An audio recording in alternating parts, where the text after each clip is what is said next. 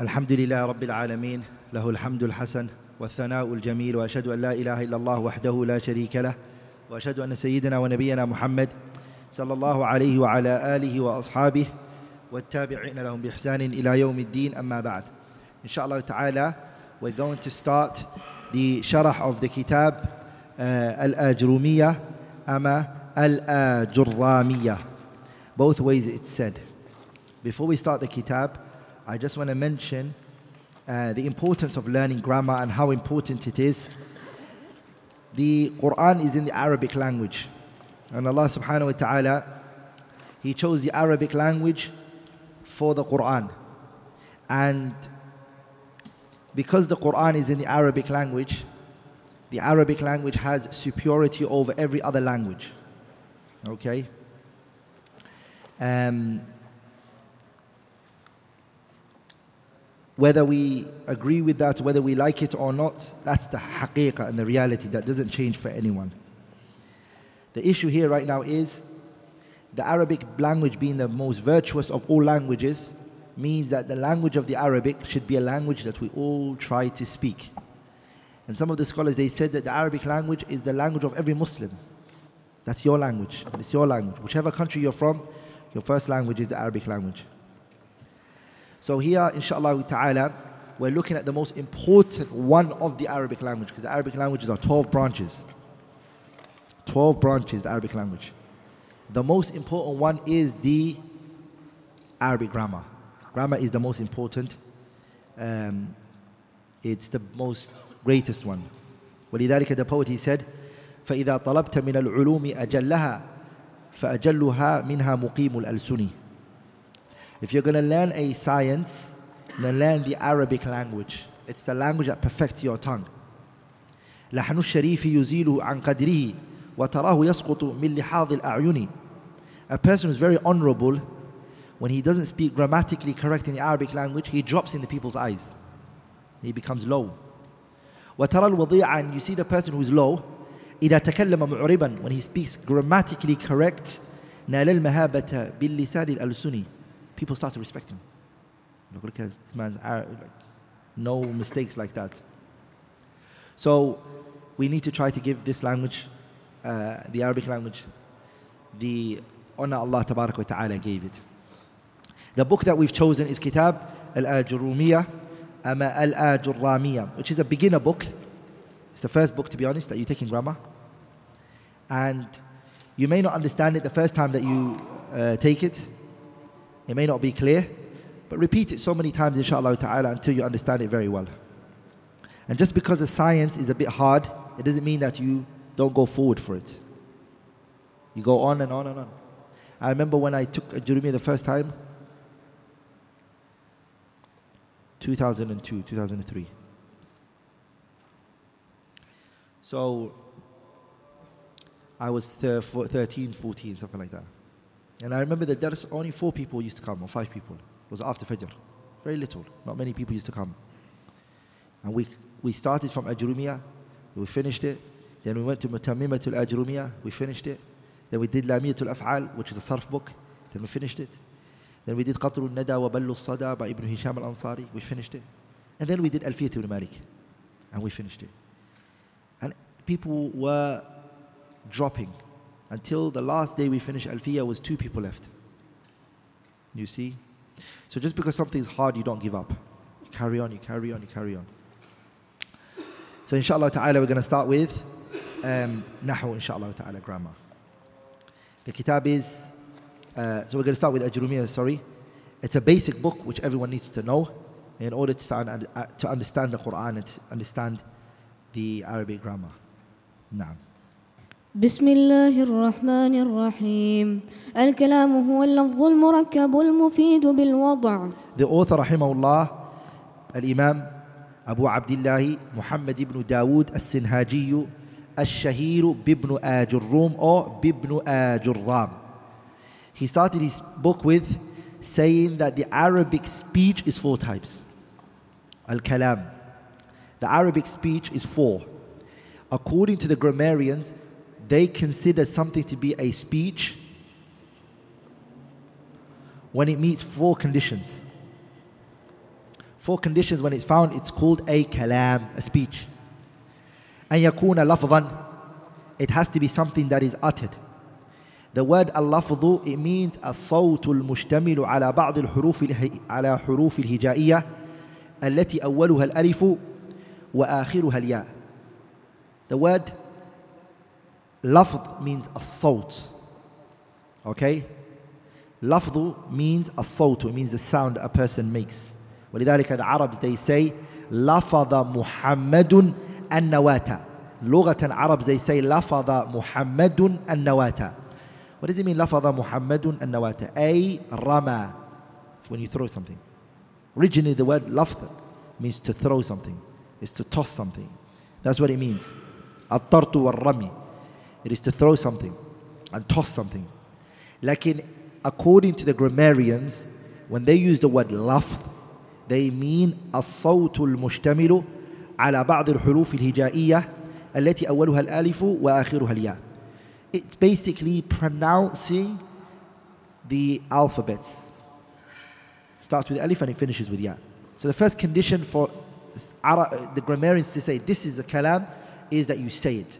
So according to them, وخرج بقولنا what leaves this is ما كتب أو أشير that which is written or that which has been signed, they don't consider that to be speech because it doesn't, it's not pronounced.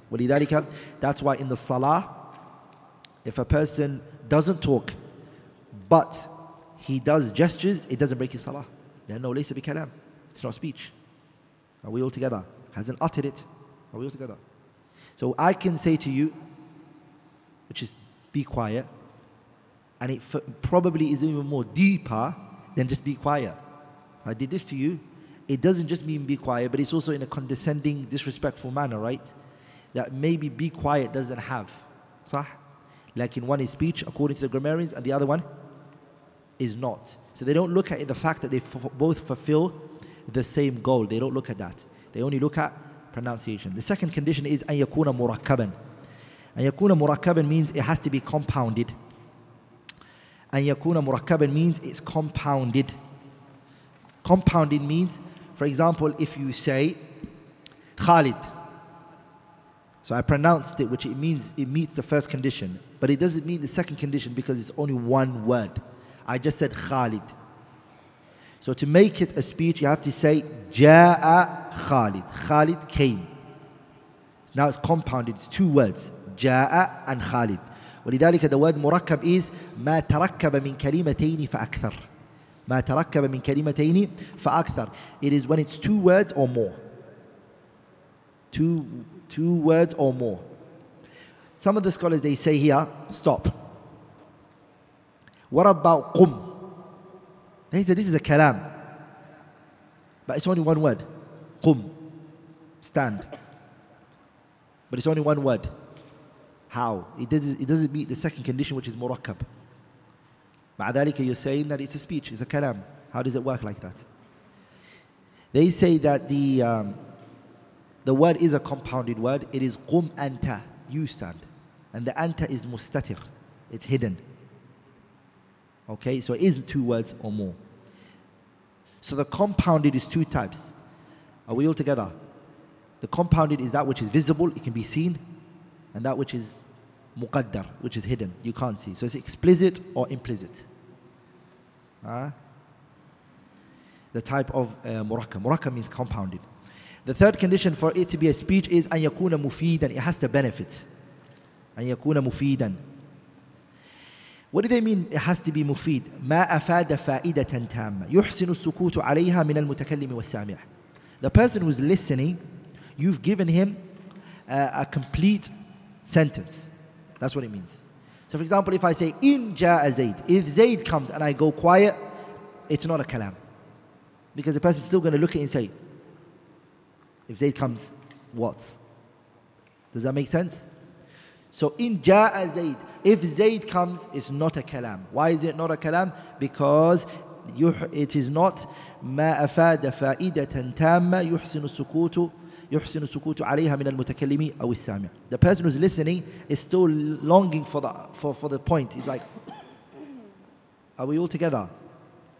So it has to be, it has to benefit us something. ولذلك the benefit here, brothers, it, even if it's something that you already know, it's still considered a benefit. They're not talking about something you didn't know of.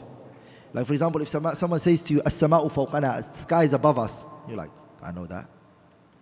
According to the grammarians, it is mufid because it's a complete sentence. The mufid that they're referring to is that it's a complete sentence. That's what it means. The fourth condition and last one is uh, al-wadh. And al-wad'u lughatan, it means al-isqat, when something drops. So that's why the Arabs, they say, وَضَعَتِ الدَّيْنُ عَنْ فُلَانٍ Wada. Wada means what? Sakata. When something drops from you. So the debt came off so and so. That's what they say. But what does it mean uh, here? The word wada.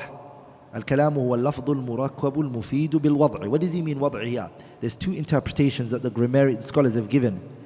Some scholars they said وضع means ما قصده المتكلم. It is whatever the person said intended it.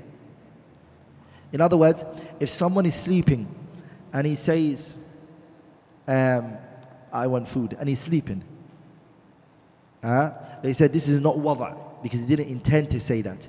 He didn't intend it because he's mumbling. That's not.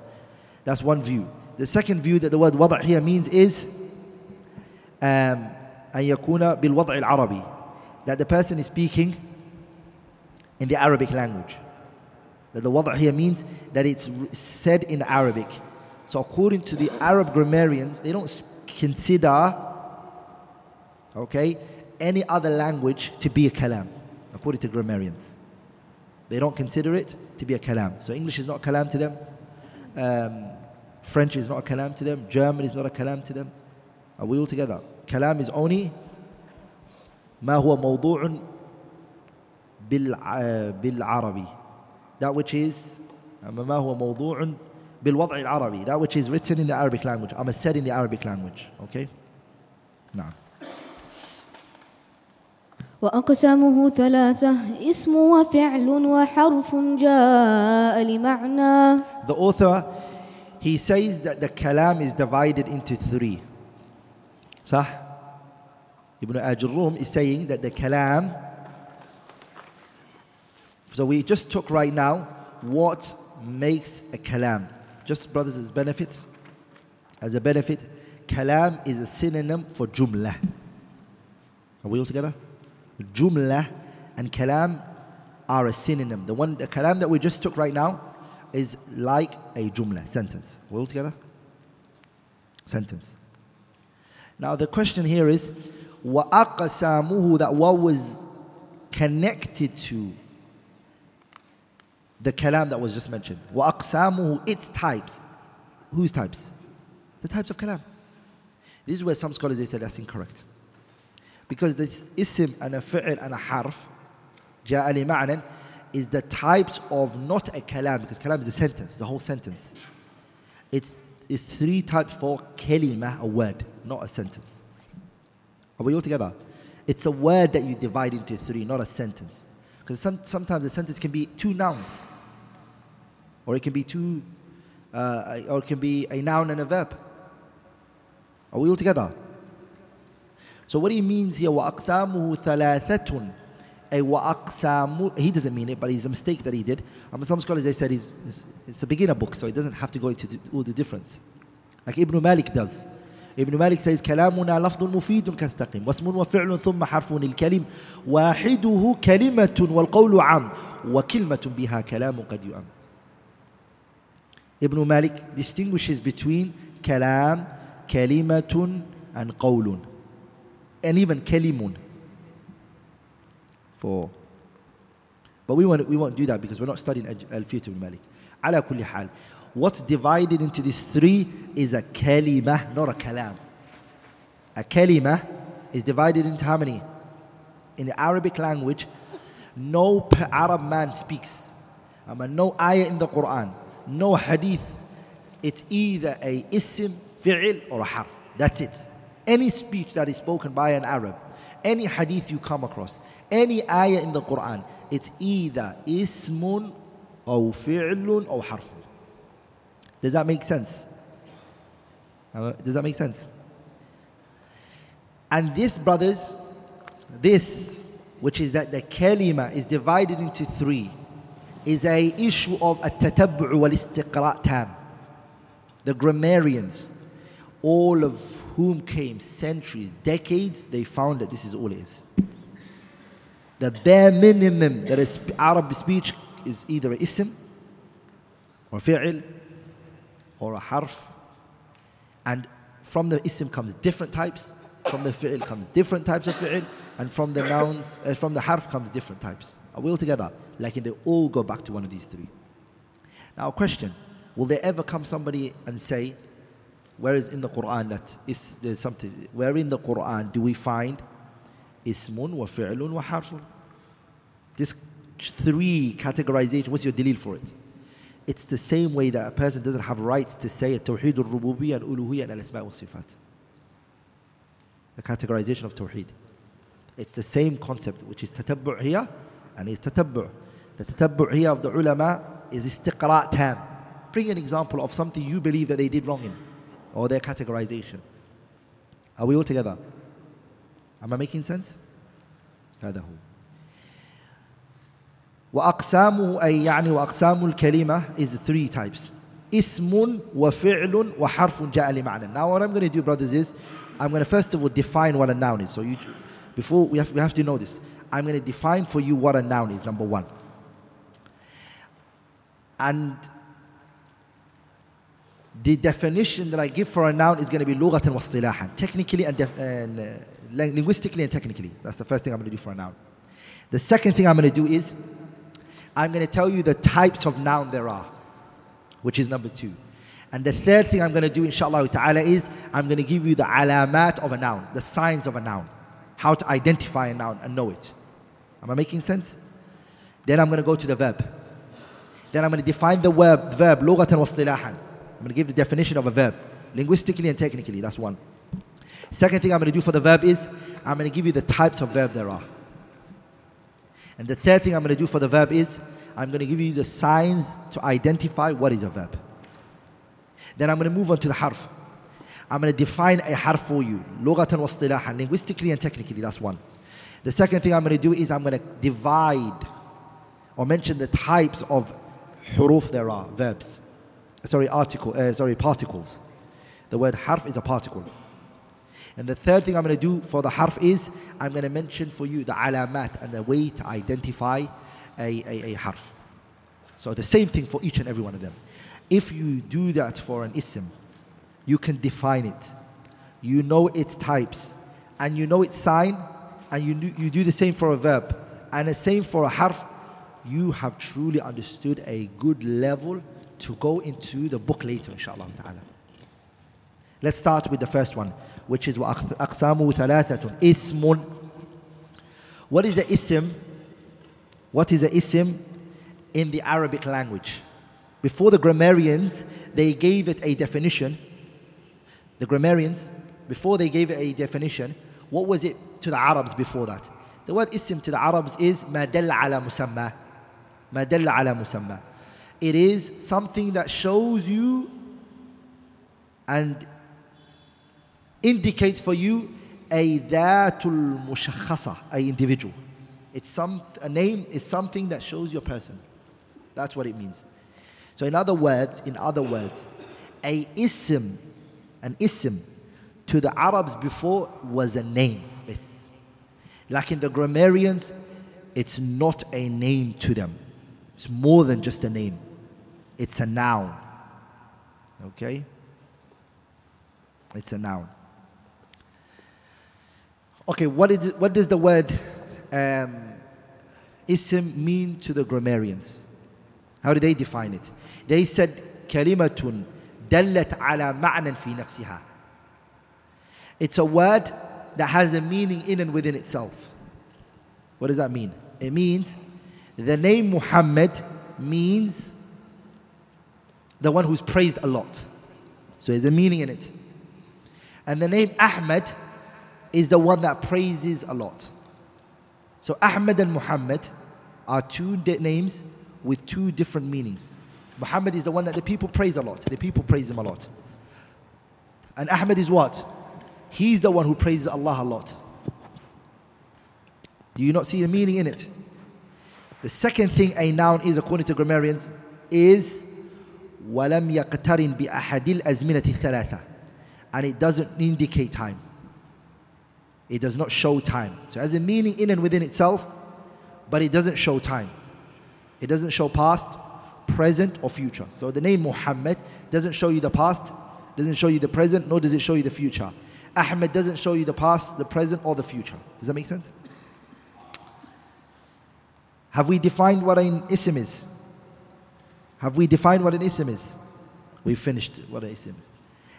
We've defined meaning. We've defined the first thing I promised I was going to do for the noun ism is what?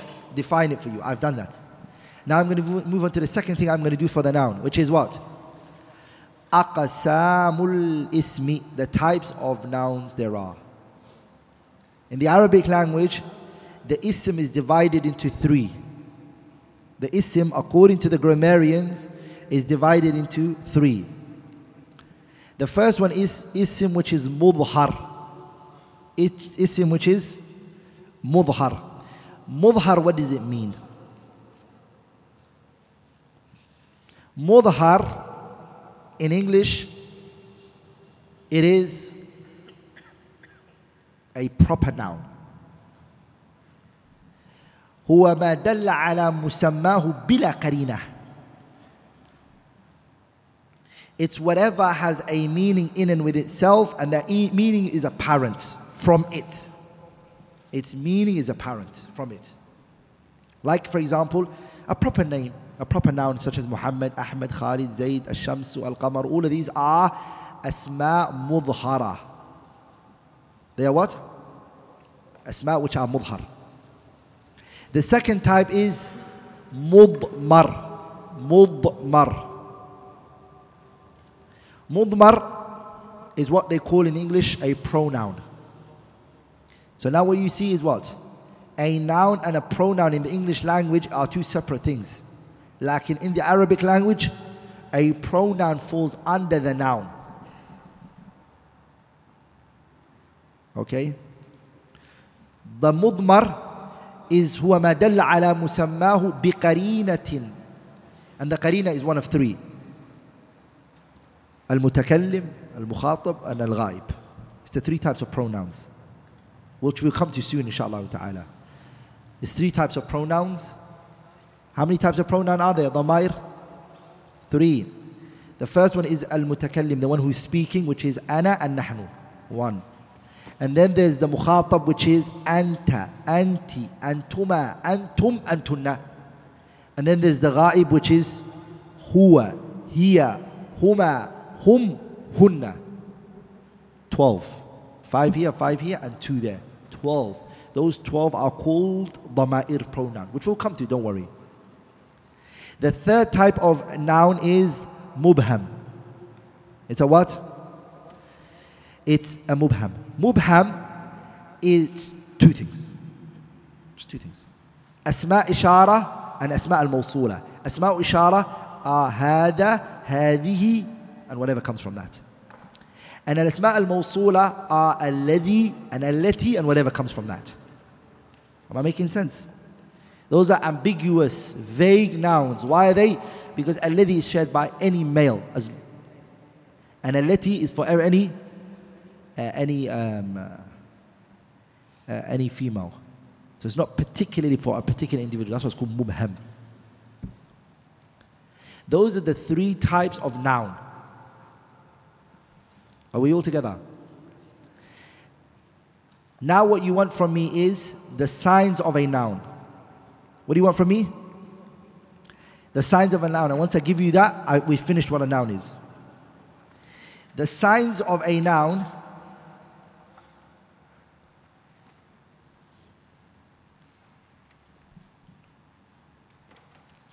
The signs of a noun are two types. The signs of the noun are two types. ما يدخل في أوله that which enters to, at the beginning of a noun. it's a sign that enters at the beginning of the noun. Okay? Meaning they are sound, signs that go before the noun or at the beginning of the noun. And they are دخول alif واللام. The entering of alif and lam. That's a, it's a alama قبلية, an alama that goes at the beginning of the noun. And the second one is حروف الخفضي. Huruf al-khafdi, which we will see what they are. Min, ila, rubba, ba, kaf. All of these, they go before the noun. Rubba, min, ila, an, fi. Whatever, whenever you see fi, whatever comes after is a noun. Always remember that. Ila, whenever you see whatever comes after is a noun. Min, whatever comes after is a noun. These are signs that go before the noun. These two. The second type of alama is the uh, signs that go at the ending of the noun. They what? They go at the ending of the noun. And there are two signs. Khafd. Khafd. And tanween. Tanween. Okay? And then the tanween is divided into four tanween tankir, tanween tamkeen, tanween al-iwad, and tanween al-muqabala. But it's ten, and these are the most four, these four are the most famous ones. But you don't need it in this book right now. The alamat, the signs that go after the noun are two types. Khafd, and some of the scholars they call it jar. There's a dispute between the Kufiyin and the Basriyin.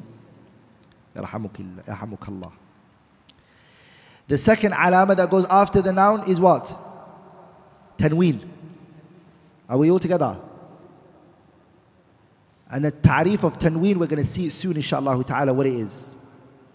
It is noon sakinatun talhaqu آخر الاسم لفظا وتفارقه خطا That's the definition of tanween. We'll come to that soon, inshallah ta'ala. Now, alhamdulillah, we've now finished ism. We're now going to move on to the fi'l. And we'll do the same thing for the fi'l. What are we going to do for the fi'l? Define it, number one. Mention its types. And then the third thing we're going to do is we're going to mention its signs. The fi'l is a what? The word al-fi'l fi lughati al-Arab, it means al-hadath, an event. Hadath, event. Fi'l is an event. Like according to the grammarians, nuhat, the grammarians and the nahwiyin, it's ما دل على معنى في نفسه. It is something that shows a meaning in and within itself. So ما دل على معنى في نفسها أما في نفسه. You can say it both ways. It is whatever shows a meaning in and within itself. Then a verb, ضرب and ضحك have two different meanings. ضرب means to hit and ضحك means to laugh. They both have two different meanings. And then a verb has a meaning in and within itself. So that means a noun and a verb, from that perspective, they're both the same. A noun has a meaning in and within itself, and so does a verb. Where is the difference? The difference is the second thing, which is a noun does not show time, and it doesn't indicate time, whereas a verb shows time. It either shows the past, or the present, or the future. Does that make sense? وَقْتَرَنَ بِأَحَدِ الْأَزْمِنَةِ الثَّلَاثَةِ That's what you would say. A verb is something that shows a, a tense.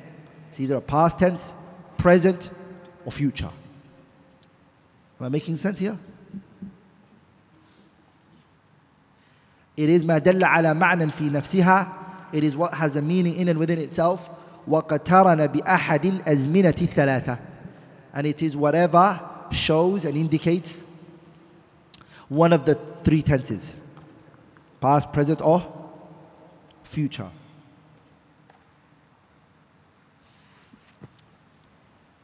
We're going to come to that inshallah. How many types of verb are there? The verb is divided into three.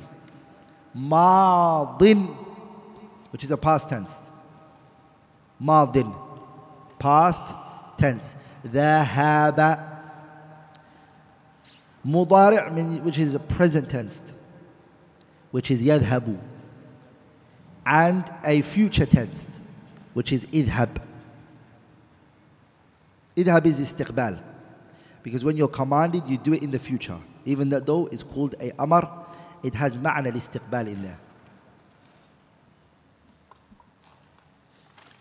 Are we all together?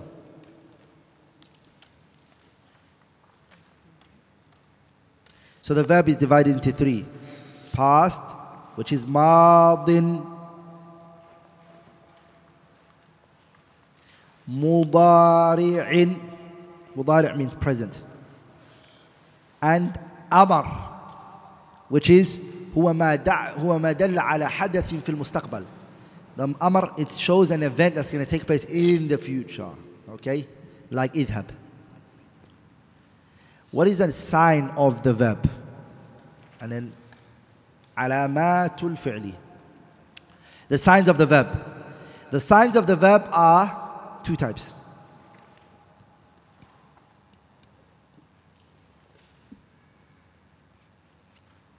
They are what? Two alamat. Alamat which are called alamat mushtaraka. Alamat which is mushtarak. Alamat which are alamat which are mushtarak. Mushtarak means shared. Who is it shared by? It's shared by the past verb and the present verb, both of them use it. They both share this alama. And that is qad. The word qad, okay, is a sign, the word qad, qaf and dal. Okay? It's a sign for what? The past and the present. Whatever comes after qad is never a noun, it's always a verb. What type of verb is it?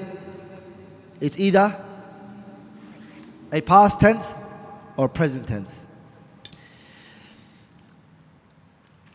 The second type of alamat al-fi'li is mukhtasa, specific. Each verb has its specific alama from the three. The first one was shed, shed by past and present. The second one is specific. For each verb has their own alama, something unique for each one to be identified. Like the mudari', it takes two alamas that it's known for, seen and sawfa. If you see seen, whatever comes after it is a fi'l mudari', it's a present tense. Or sawfa, whatever comes after it is always a what? A present verb. The madi, it takes also two alamat, two signs. Ta at-ta'nith sakina the ta that has the sukoon on it, the ta, the feminine ta that has the sukoon on it. Like the word qalat, qalat.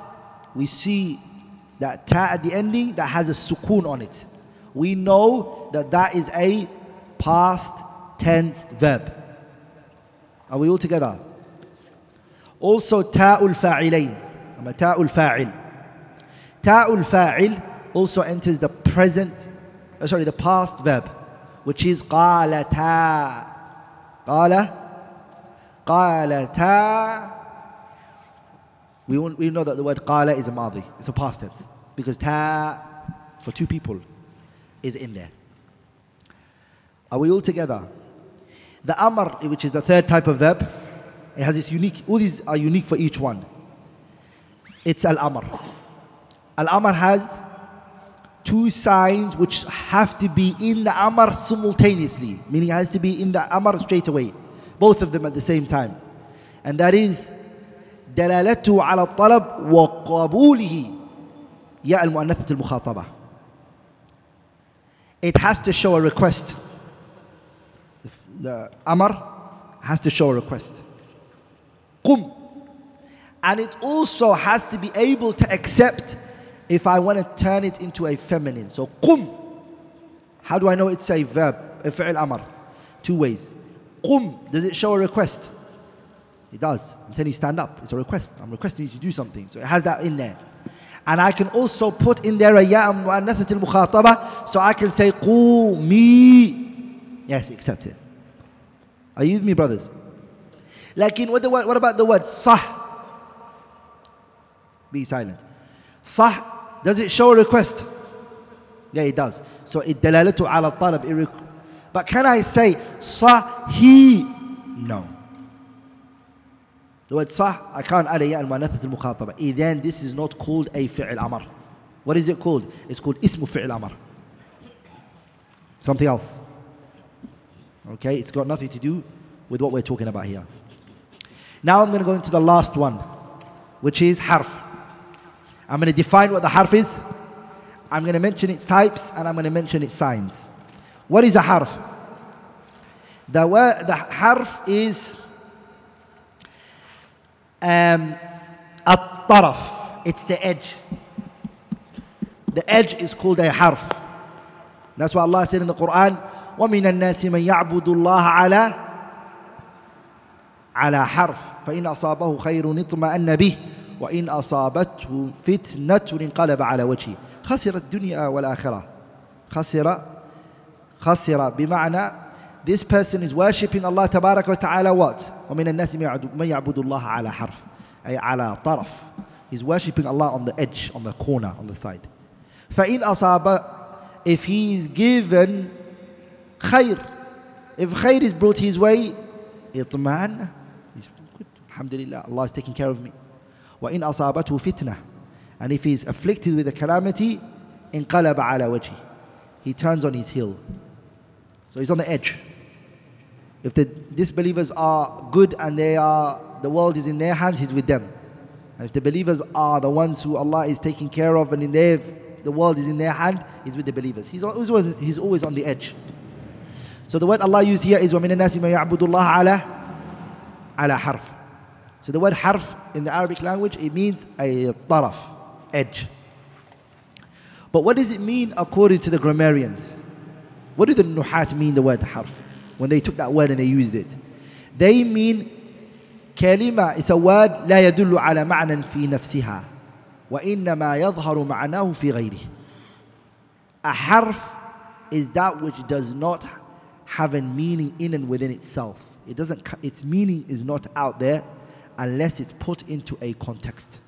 Unless you put it into a sentence, you won't know what it means.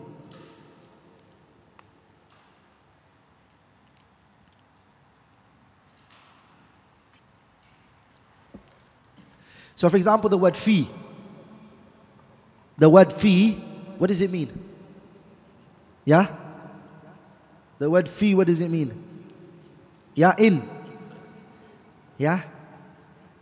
It means in. What about when Allah said, قُلْ سِيرُوا فِي الْأَرْضِ قُلْ سِيرُوا walk fil ardi in the earth? Huh? What do you say?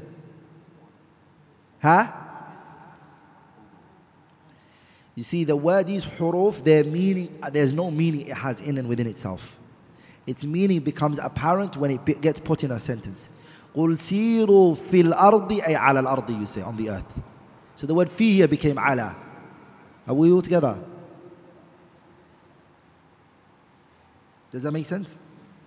So the word these huruf, they have no meaning in and within themselves, like in their meanings become apparent when they are put in a sentence. And that makes it clear. Okay, this is now what it means. And it doesn't show time. It shows no time whatsoever. The huruf, they don't show time. Now we've defined what a harf is, did we not? did, we, did we define what a harf is? Yes, we did. Now we have to mention the types of harf there are. The harf are three types. The huruf are three types. Huruf which are mushtarakun bayn al-asma'i wal af'al. Huruf which enter into the noun and the verb. These huruf they enter on verbs and they also enter onto what? Nouns. Mushtarak. They're shared by the verbs, uh, sorry, the nouns, and they're also shared by verbs. So you see this harf, and after can either be a noun or it can either be a, a verb. Mushtarak. Like the word hal. The word hal is a harf. But it's a harf which is mushtarak. What can ha- come after hal can either be a noun and it can also be a what? It can also be a verb. It doesn't matter. It enters onto both. Okay? Does that make sense? Good. The second type is مختص بالأسماء. It's unique for only nouns. These huruf, when you see them, whatever comes after it is always, always a noun. And you're going to see them now, inshallah ta'ala. They're known as huruf al-khafdi. Huruf al-khafdi. Huruf al-khafdi, the no, huruf that are known as huruf al-khafdi, whatever comes after it is always a noun. Like min, ila, fi, an. And the author mentions it in the book. If you look at it, you find it. Okay? The third one is bil af'al. It's specific only for verbs. These alamat only enter onto verbs. And these are two adawatul nasbi and adawatul jazmi. Adawatul nasb and adawatul jazmi they only they only enter onto verbs. Lan and lam. They all enter the word lam, lan, kay, lam ta'lil. These are all alamat which are only unique for verbs, which we're going to see inshallah ta'ala. Alhamdulillah, what we've done is we've taken what? We've taken the definition of a harf. And Alhamdulillah, we've mentioned the types of huruf there are. Now we just have to mention the last part for the harf, which is what? The alamat of a harf. What's the signs to know what a harf is? The author, rahimahullah, here he mentions it. والحرف ما لا يصلح معه دليل الاسم ولا دليل الفعل and that's where Hariri says in his مقامات والحرف ما ليس له علامة فقل والحرف ما ليس له علامة فقس على ما أقول تكن علامة a harf it doesn't have the alamat of the nouns and the alamat of the verbs. Whatever's left is what is the alamat of a harf. Okay? So you just have to learn the alamat the signs of a noun and then you have to learn the signs of a verb and whatever's left is a signs it's a sign from the signs of a of a particle. That's what the grammarians say are we all together? Now. فالأسماء يعرف بالخفض والتنوين ودخول الألف واللام عليه وحروف الخفض وهي من وإلى وعن وعلى وفي ورب وحتى وحاشا ومذ ومنذ والباء والكاف واللام وحروف القسم وحروف القسم وهي الواو والباء والتاء The author here is now going into the alamatul ismi, the signs of the noun. I already told you the signs of the noun. Sah? How many types are they? Two types. The signs of the noun, right? I did. I told you the two types. ما يدخل في أوله that which enters at the beginning of the noun and from them is what? ألف اللام or حروف الخفض and ولا حروف الخفض ولا حروف الخفض the author mentions it من وإلى وعن وعلى وفي ورب والباء والكاف واللام and those are حروف الخفض والحروف القسم الواو والباء والتاء they all enter into what the beginning of the verb sorry the beginning of the noun the ism and the second one is علامات which are في آخره at the ending of it and they are الخفض الخفض means what you you will never see a kasra on a what? On a verb. Huh? You'll never see kasra at the ending of a verb. The ending of the word. If you see a kasra at the bottom, what do you know? Yeah? It's an ism. For example, ذهبت إلى المسجد. إلى المسجد is what? How do you know al-masjid is a ism? Huh? Three alamat. Three signs. Who can get it? Hey? إلى المسجد. Hey? إلى. Which is حروف الخفض. That's one. حروف الخفض is here. Alif al-lam that's in it. Al-masjid. Good. Third one is the kasra that's in there. Yeah? Those three are alamatul ismi. You recognize it. They don't all have to be in there. Only one can be in there and it's enough. And the last one is tanween. Tanween is what? An, in, un. Huh? When you learn in madrasa. Fathatain, kasratain, and what? Dhammatain, huh? That's tanween, right? So that's what the author now is mentioning, alamatul ismi, the signs of an ism. He mentioned something I want to mention, which is the huruf that also, when they go before the noun, they make it a kasra, like wow and ba and ta, which are known as huruf al-qasam. And it's the ones Allah used for the Quran when He speaks and He swears by something when He said wal asr. The word wal asri or wal asra or wal asru. Who knows which one it is? Don't, don't, don't say it. Just put your hand up you know it. Is it wal asra, asri or asru? Hey?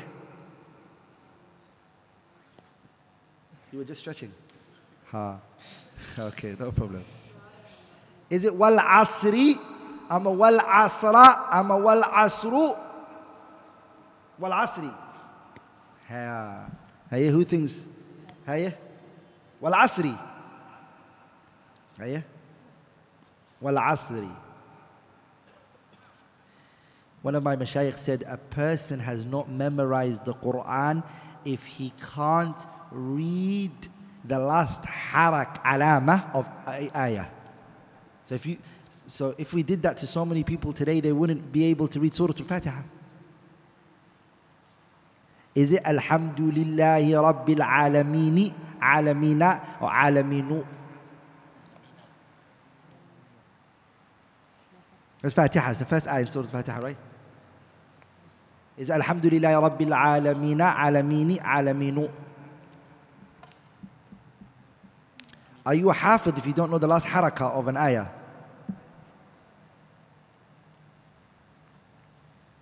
Yeah? It's tricky, right? Is it اهدنا الصراط المستقيم اهدنا الصراط المستقيم صراط المستقيم صراط المستقيم What is it? Some of you guys are quiet. Yeah. this is the benefit of grammar. A person who studied grammar will not suffer in that perspective because they know that last harakah of alama, even if they didn't memorize the ayah. Am I making sense? So what is it? Um, wal asri. Why? Who, how, why, how do you guys know it's wal asri? Because the wow. The wow makes that word a, a kasra. We will stop there inshallah ta'ala for the salah. سبحانك اللهم وبحمدك أشهد أن لا إله إلا الله أستغفرك وأتوب إليك. Um, so we were speaking about the alamatul ismi, the signs of the noun. And we mentioned the waw and the ba and the ta. We said that the waw is it's when you when you're swearing. So you say wallahi. And the ba is billahi. And the ta is tallahi. All three of them, when they enter the noun, they make it a what? A kasra. But are they all the same? All three of them are qasam. It's an oath. But are they all the same? No. Write this down. The waw only enters an apparent noun.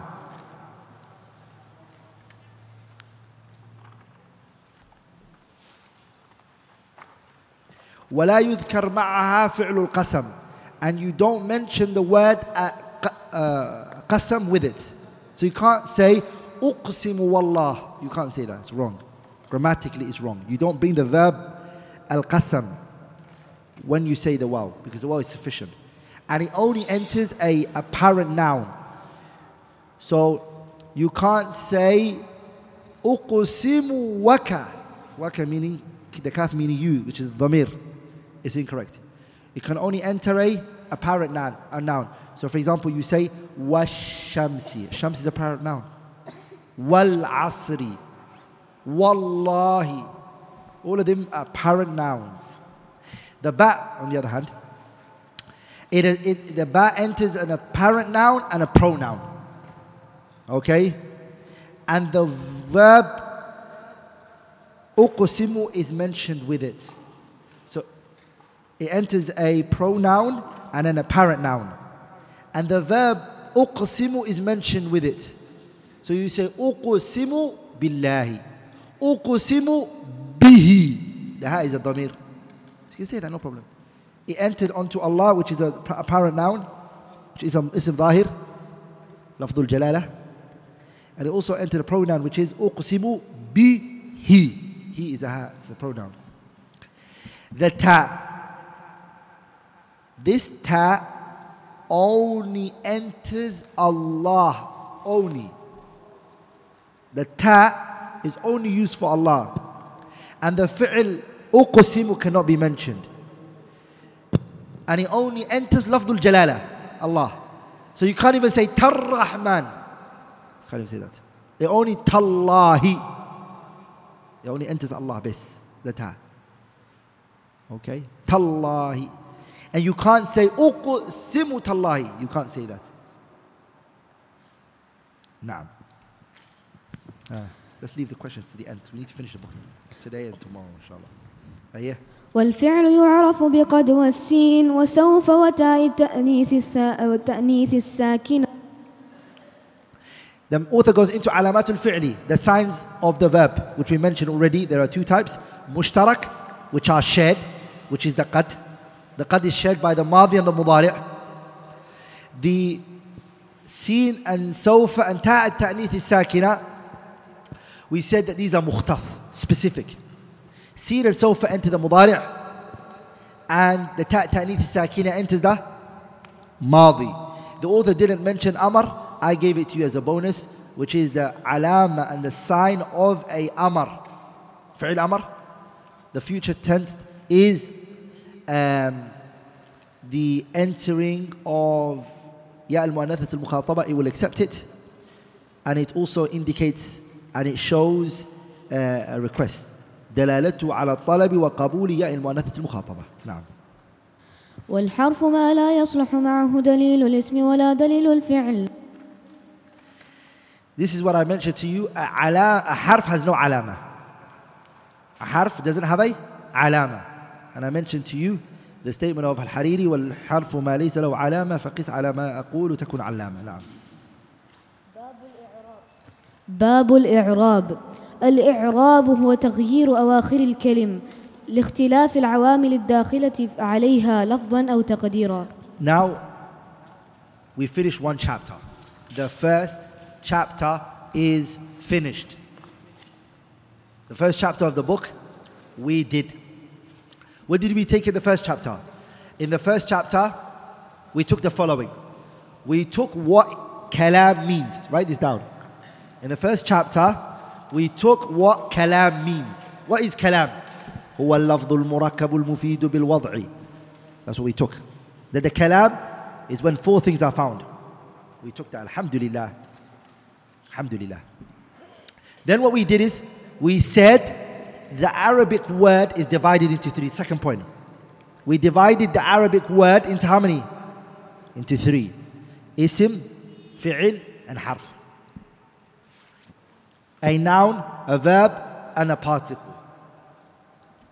The third thing that we did, the third thing that we did was we defined what a ism is, what its types are, and its signs. We did the same for the verb. We defined the verb. We mentioned its types and the signs of the verb. We did the same for the harf. We defined the harf. We mentioned its types and we also mentioned its signs. That's the third point, right? Those are the three things we did in the previous chapter. I repeat again. We first of all defined what a kalam is. The second thing we did is we talked about the three types of a word, kalima. And the third thing that we did was we explained a isim and a fi'il and a harf in great details. Sah? Crystal clear? Three points. Now you're moving on to another chapter. This is a new chapter. This chapter that you're moving on to is called I'rab. What's it called? It's called I'rab. What does i'rab mean? I'rab means grammatical analysis. Write that down.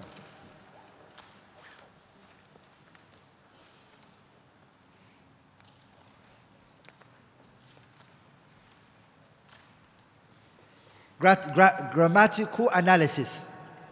This is second chapter, brothers. I'rab means when you grammatically, grammatically analyze a word. We're going to now focus on each word. Okay? That's what i'rab is. Okay. Do you know what i'rab means? What's i'rab? It is to grammatically analyze a word. You observe a word, you scrutinize the word, you look at it, you, you weigh it, you scale it. We're going to go into more details of what it means because the tarif that the author gave. But I want you to remember something. Please remember this. If you drop here now, you're dropped. You can't pick you up and try to bring you into the bus because the bus is going fast, brothers. Okay? Keep up with this. Each chapter is connected to the previous chapter. Okay? How many types did we divide the ism into? How many types of ism did we say there were? Just put your fingers up. How many types of ism are there? Three. Okay, sah? Does everyone have three? What was the first one? Mudhar. Mudhar meant what? Proper noun. The second type was what? Mudmar, which is a pronoun. And the third one was what? Mubham, which is a vague, ambiguous noun. Correct? Vague, ambiguous noun. Are we all together? That's the three types of a what? Ism. Mudhar. Mudmar. Mubham. Can we start using the Arabic now and abandon the English?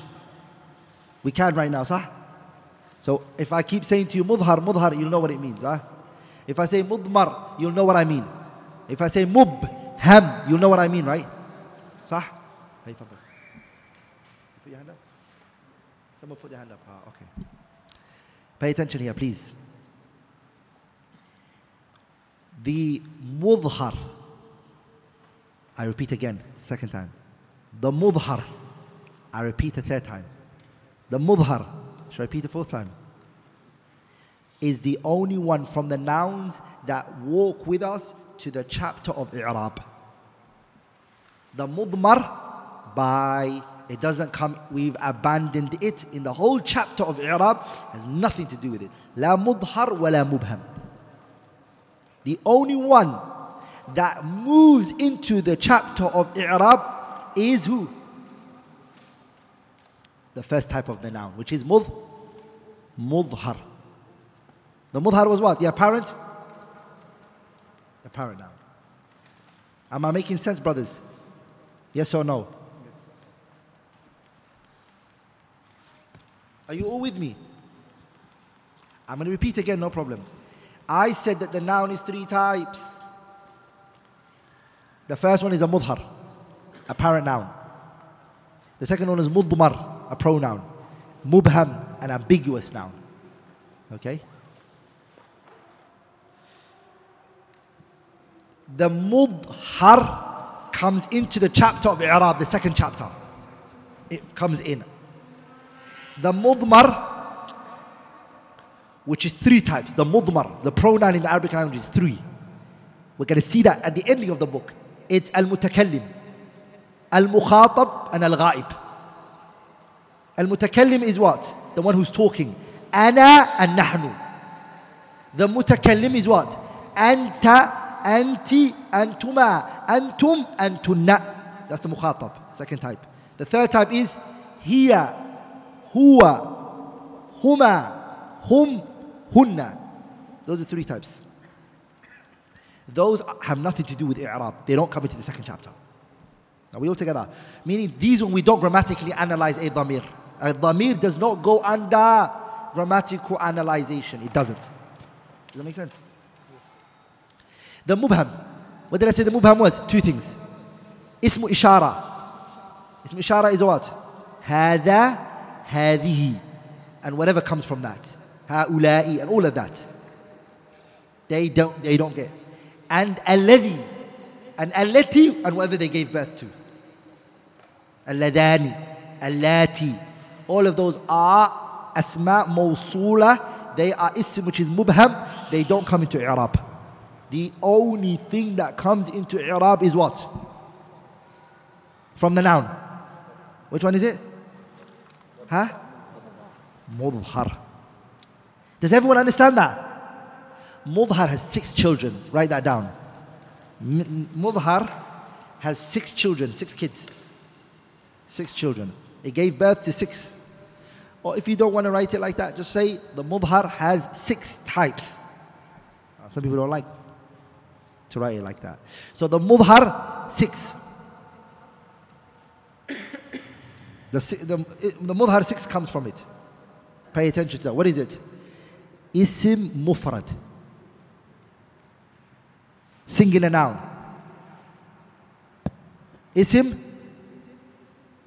Isim mufrad. Isim mufrad, right? That's one. مثنى مثنى ميم ثاء نون ألف مقصورة مثنى three. جمع جيم ميم عين جمع مذكر السالم جمع مذكر السالم جمع مذكر السالم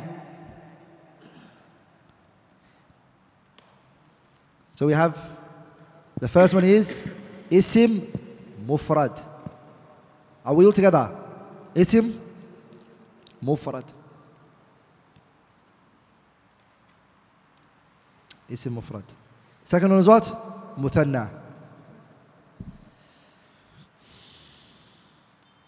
The third one is جمع مذكر السالم مثنى The third one is جمع مذكر السالم Four is جمع مؤنث السالم جمع مؤنث السالم. جمع مؤنث السالم. جمع مؤنث السالم. سالم ميم سالم. Number five right? جمع. Number five. جمع. جمع. التكسير جمع التكسير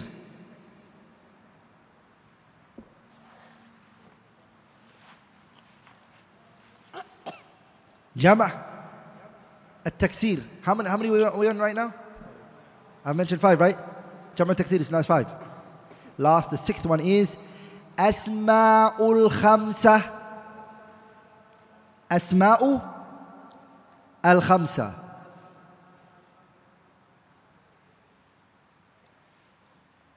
أسماء الخمسة وهي أبوك وأخوك وحموك وذو وأبوك وحموك وفوك وذو علم آه. وذو No, we don't want money. We don't want money. We don't like money. What do we say? وذو وذو علم. My sheikh used to say that. The scholars, they mention in their books, Wadu Malin. And he's always the change it. Change this, man. We have to nurture the people upon what? We'll see that later, why, why this joke is funny. Okay?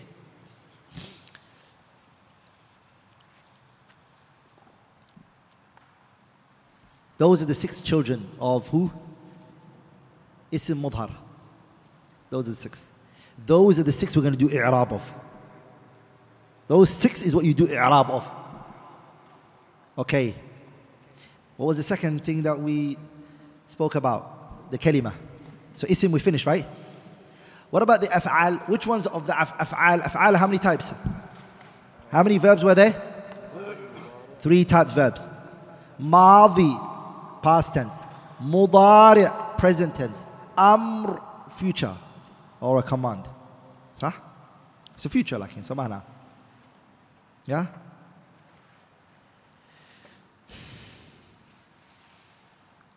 Which of those do we do i'rab of? From the three. If we have فعل ماضي, فعل مضارع, فعل أمر. Do they all get i'rab of? Or just one of them? Or two of them? Only one of them. And that is the fi'l mudari'. Fi'l mudari' is the only one that goes to the chapter of i'rab with us. Okay? That's it. The fi'l mudari'. And the fi'l mudari' has two, two children. How many? How many? Two children.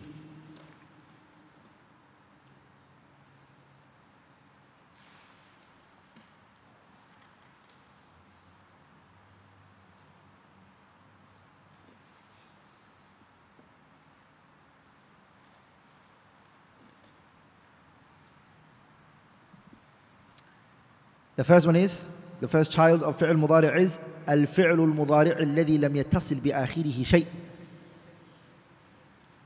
Can you write all of that quickly? الفعل المضارع. The first child that he has is الذي لم يتصل بآخره شيء. الذي لم يتصل بآخره شيء.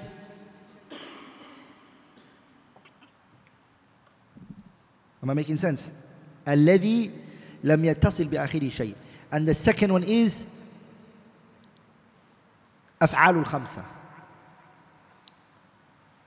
And the strongest, it shouldn't be, it should not be called أفعال الخمسة. It should be called, and it's better to call it أمثلة الخمسة. And not أفعال الخمسة. But we will leave it the way it is in the book right now. So we say أفعال الخمسة. That's the second child that فعل المضارع gave birth to. The first one is الذي لم يتصل بآخره شيء. Huh? We're going to explain each and every one of those that we mentioned. And the second one is huh? أفعال الخمسة. What is it? أفعال الخمسة. That's good. From the verb, only فعل المضارع is being grammatically analyzed and it has two children الذي لم يتصل بآخره شيء and أفعال الخمسة Am I making sense? What about the harf? Do you do i'rab of the huruf? None of them. And the whole of huruf, none of them come to the chapter of i'rab. And then we do not grammatically look at or grammatically analyze the what? Huruf. Huruf don't go under i'rab. Am I making sense? How many do we have that we do i'rab of? The six children came who came from who?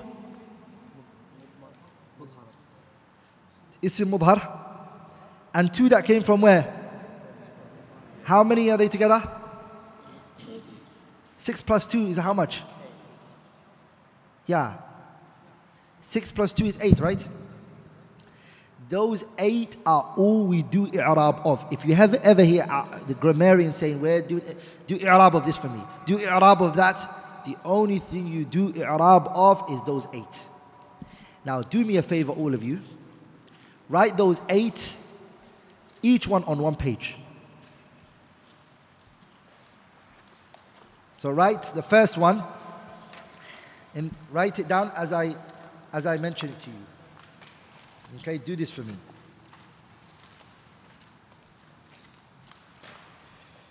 Write isim mufrad on a page by itself in the sense we're going to go through what an isim mufrad is.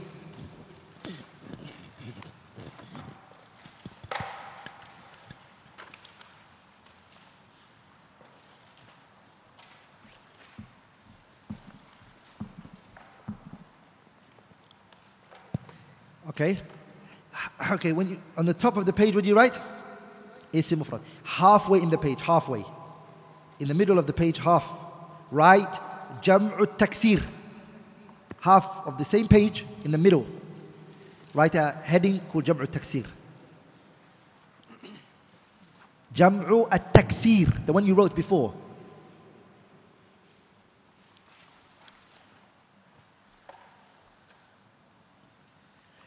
The third one is Jam'ul Mu'annath Salim. On the next page at the top. Huh? The next page on the top, write Jam'u al-Mu'annath as-Salim. Jam'u al-Mu'annath as-Salim. Jim, Mim, Ain. Jama'. Okay. And then you write al-Mu'annath. Al-Mu'annath. Mu'annath. السالم. جمع المؤنث السالم. That's number three. Number four. Number four. In the middle of that same page that you wrote جمع المؤنث السالم on in the middle of the page what do you write? فعل المضارع. فعل المضارع الذي لم يتصل بآخره شيء. الفعل المضارع. الفعل المضارع الذي لم يتصل بآخره شيء.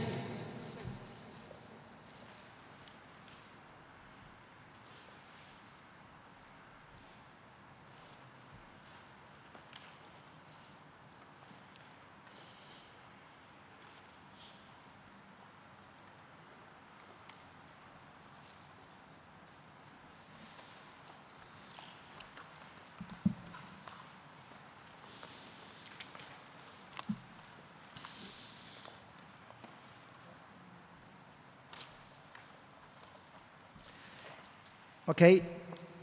How much do you have? Four, right? Next page, right? Jam'u al-mudhakkar as-salim.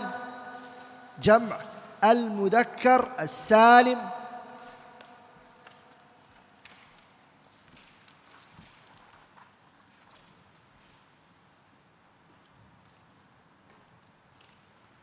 Have you written that?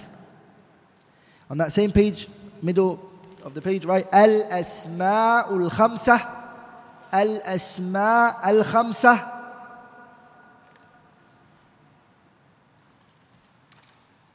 How much you have so far? You have how much now? Six. You need two more from me, right? Muthanna. Al Muthanna.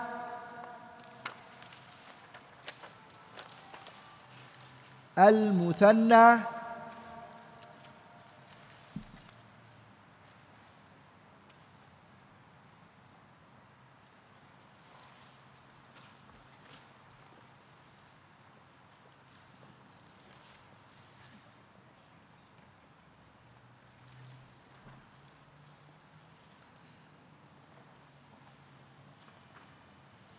And last but not least, أفعال الخمسة أفعال الخمسة You have all eight, right? You have all eight. Yeah? You have all eight. Let's go through all of those eight. What are they? And then we'll go to i'rab, what it means. Okay? Am I making sense? Yeah? Brothers, am I making sense? And sisters, we're all on the same page, Saman. Yeah. Yeah? We're all on the same page. Okay, Al-Ismu al-Mufrad. We're going to start with the first one, which is called Al-Ismu al-Mufrad. What does Ismu al-Mufrad mean? It means a singular noun. A singular noun in English. Write this down in Arabic if you can. If you can't, no problem. Write the translation, inshallah. Mufrad, uh, ism which is mufrad, is a singular noun in English. That's what it translates at. But when you define it according to the grammarians and how they look at it is ma laysa muthannan. It is whatever is not a dual. It's not a dual. Wala majmu'an and it's not plural. Wala mulhaqan bihima and they are not attached to both of them. Three things it can't be. Sorry, four things it can't be. Four things it cannot be. A ism mufrad cannot be four things. It can't be a muthanna. So it can't be, it can't show two. That's number one. It can't also show plural. Am I making sense, brothers? ولا ملحقا بهما and it can't be ملحق المثنى or a ملحق الجمع. What does that mean? This is the tricky one. If you understand this is good. Okay. There are some words in the Arabic language that were found to be dual.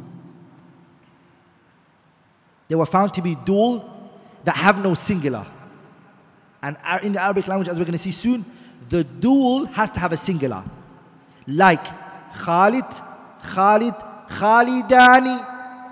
It's two Khalids now. صح? Khalid, Khalid, Khalidani. Am I making sense, brothers? There are some words in the Arabic language that are dual that didn't come from a singular.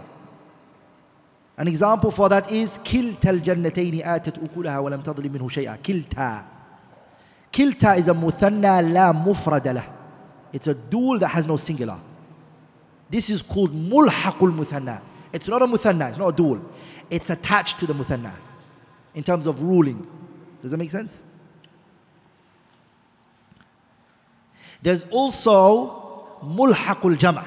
Mulhaqul jam' means what? It's not a word that has a singular. It came, didn't come from a singular. This word has been found always to be jama'. Like for, example, someone's name is called al-Muslimuna, مثلا. Mithal. His name is a plural. Even that though he's not referring to as Muslim Muslim, his name is al-Muslimuna. Are we all together, brothers? So we say this is a mulhaqul jama'. So the, the isim mufrad cannot be a, it can't be a muthanna, it can't be dual. It can't be a jama', number two. It can't be mulhaq of both of those two. La mulhaqul muthanna and it can't be mulhaqul jama'. That's the third thing it can't be. And number four, it can't be asma'ul khamsa. It cannot be asma'ul khamsa. What does Asma'ul Khamsa mean? We'll see that soon, inshallah ta'ala. Are we all together? Which one? Mulhaqul Muthanna is a word that's dual that has no singular. Or a jama' that doesn't have a singular.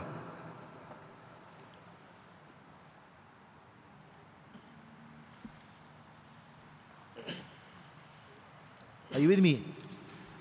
Like the word ishreen in Arabic language, what is that? Yeah? Where did it come from? 20. 20 is called, the word 20 is ملحق الجمع. ملحق الجمع مذكر السالم. It's not a جمع مذكر السالم. It's a ملحق. Are we all together? وهكذا. Words like that, like 90. Hey, 90, where do you bring it from? Huh? Is it 90? Is that what you said? No, it didn't. It didn't come from that. It's mulhaqul jam'ul mudhakkar salim. The word kilta is two, has no singular. Are we all together? We'll see that soon, inshallah ta'ala. Am I making sense or am I just talking to myself? Yeah? I'm making, I'm, this is an important science, man. It's called what? It's called gr- grammar. Nahu, Nahu. He opens your brains. Open your brain. Okay, we finished the first one, which is ism mufrad. Ism mufrad is ما ليس مثنى it's not مثنى ولا مجموعا and it's not مجموع من مجموع here means not a plural ولا ملحقا بهما and it can't be ملحق المثنى and ملحق الجمع it can't be ولا من الأسماء الخمسة and it can't be from أسماء الخمسة by the way, Ajrumiyya mentions it only to be Asma'ul Khamsa. Like in, in Mutammimatul Ajrumiyya, when we come to it, it's Asma'ul Sitta. It's not only five, it's six. Hanuka comes in there as well. Example now. Is Muhammad uh, a ism mufrad?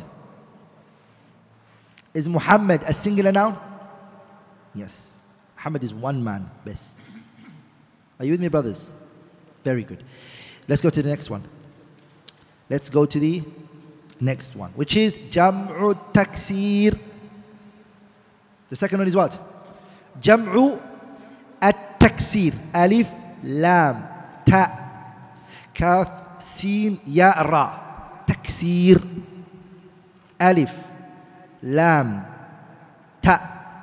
Kaf, sin, ya, ra. Taksir. Jam'u taksir. Okay, what's jam'u taksir? Jam' again is easy for you guys to all understand, is plural. The word jam' means plural. Taksir means broken plural.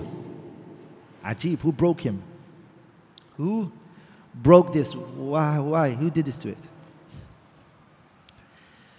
Jam'u taksir is a word that becomes a plural. And the reason why so it comes from a singular, where does it come from? Jam'u taksir. It comes from a singular. And when it came from the singular and it became a plural, the word got broken. In order for it to trans to transmit into or to convert into plural, it had to be broken from its original form. Are we all together? They had to break the word into pieces and add some things either into it, deduct things from it. They had to break the word. That's why it's called broken plural. Does that make sense? Example for that is Hakim, ruler. You say Hakim. Let's look at it together. Hakim. We have Ha, Alif, Kaf, and Mim. Hakim. We have Ha, Alif, Kaf, and Mim. How many letters do we have? Four. Let's look at it together. Ha. What's on top of the Ha? What haraka is on there? Fatha. Ha. Fatha. Good. Remember that. What, uh, what came after the Ha? Alif. Are we together? Good. So Ha came, Fatha on it. Right after the Ha is an Alif. Then came a what? Ha Kim. A Kaf came. Okay? What's the haraka on the Kaf? A kasra. Hakim. And there's the Mim over there at the ending. What's the alama of the Mim of the hakim? Who believes this is sukoon? Put your hand up. Hakim. Who believes this is sukoon? Put your hand up. Inna lillahi wa inna ilayhi raji'un. Sukoon does it enter a noun, brothers? Does sukoon enter a noun? Yeah? Who believes that sukoon enters a noun? Put your hand up. Hakim is not a sukoon, it's called al waqfu. We just stood there, that's it. But it's got an alama. It's called al waqfu, it's not sukoon. Sukoon is an alama unique for the verb, brothers. Just the same way that the kasra is an alama unique for who? An ism. Are we all together, brothers?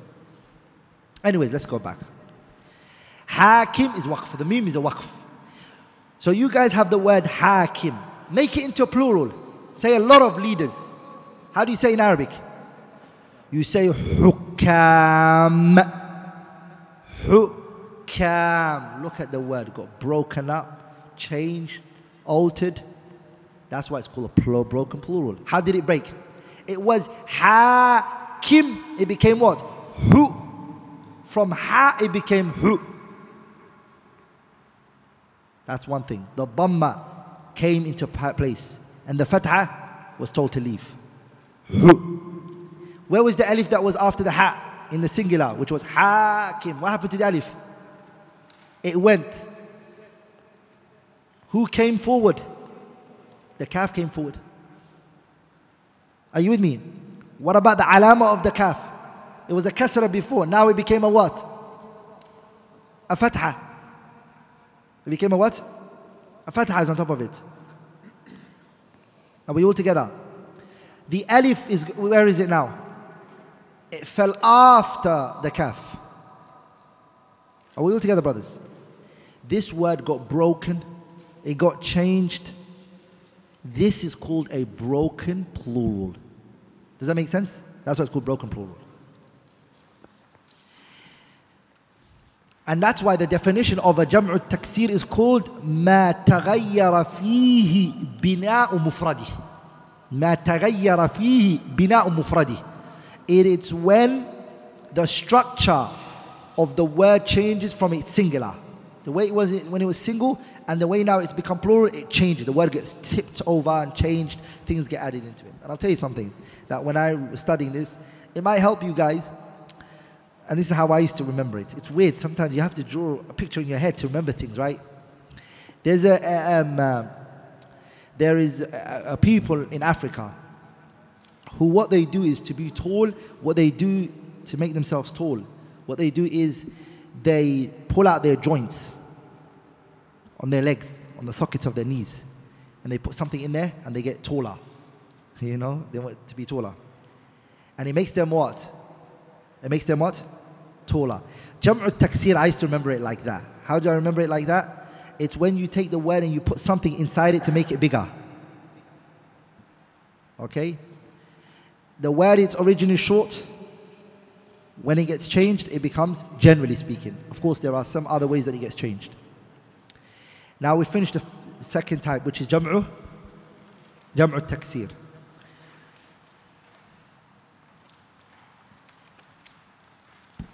There's six ways that the jam'u taksir happens, but we don't have time for that, so we'll leave that alone. We won't go into the how the changing happens in the jam'u taksir. The six ways that it gets changed. If we get time, we'll come back to it, inshallah ta'ala. What's the fourth one? Yeah? We spoke about Jam'u Taksir, right? We're now going to go into. So we did two, right? We're now going to go into which one? What's the third one? Jam'ul Mu'annath As-Salim. What is Jam'ul Mu'annath As-Salim? You can sense it from the name. It's feminine plural. plural. It's many women. Okay? Jam'ul Mu'annath As-Salim is it's many women. So you say Fatima, Fatima, Fatima. Three Fatimas. And then what do you say? Fatimat. So you say Ja'atil Fatimat. Two Fatimas walking one time. And it's Fatima, Fatima, Fatima. Three Fatima. You want to make it plural. You don't want to say Ja'at Fatima wa Fatima wa Fatima. In Arabic language, make it short. What do you say? Ja'atil Fatimat. The Fatimat, they came. Are we all together, brothers? Here, let's look at the word Jam'ul Mu'annath Salim. It's Jam'ul Mu'annath Salim. What is it? Jam'ul Mu'annath Salim. It's Jama', so it's plural. Al Mu'annath means feminine. Salim means Salim means safe. Word Salim, Salam. Salim means safe. Safe from what? No changing. When it moved from its plural and it became, and when it moved from its singular and it became a plural, it was safe from any alteration. It never got changed. Like the Jam'u Taksir got changed, right? Jam'u understanding doesn't get changed. That's what it's saying. And some of the grammarians, they didn't like that. They said, no, it does get changed. And it's incorrect to call it a salim. Because when it moves from its singular and it becomes a plural, it gets changed. It does get changed. Example. Bint. We have a bint. Bint is a what? A girl. Ba, noon, ta. And the ta here is maftuha, not ta okay? Bint. Let's look at the harakat of the word bint. Bint. That with a kasra and the noon that has a sukoon on it. Correct? Make it feminine plural. You say bint, bint, bint. I make it into a make it into a plural. You say banat. Hey brothers, what happened? Two things happened to the word. The harakat, the shakal, the haraka changed. It was bint and it became ba. Bi, ba. Haraka changed. The noon that had a sukoon on it no longer has a sukoon on it. Not only that, the ta that was in there is gone. Where's the ta gone? No, that's not. That ta is a new ta elephant ta is being brought by the Jabal and it brings a new ta. So the old ta that was there is gone. So did it get changed when it became a feminine plural? It got changed. So it's not safe. Am I making sense? Yes or no? It's not safe. So the best thing to call it is Madjumia bi Alifin wa Ta'in مزيدتين. That's the best thing to call it. This type. No, it's type مفتوحة. بنت. ها تاء مفتوحة. It changed. Are we all together, brothers? the تاء الم... تاء مؤنث الس...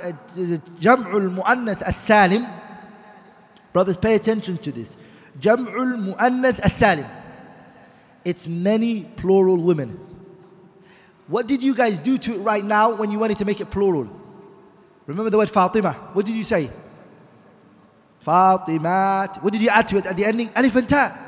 Bint, Banat, Zainab, Zainabat. Sah? You always add an ending to what? Alif and? Alif and Are we all together?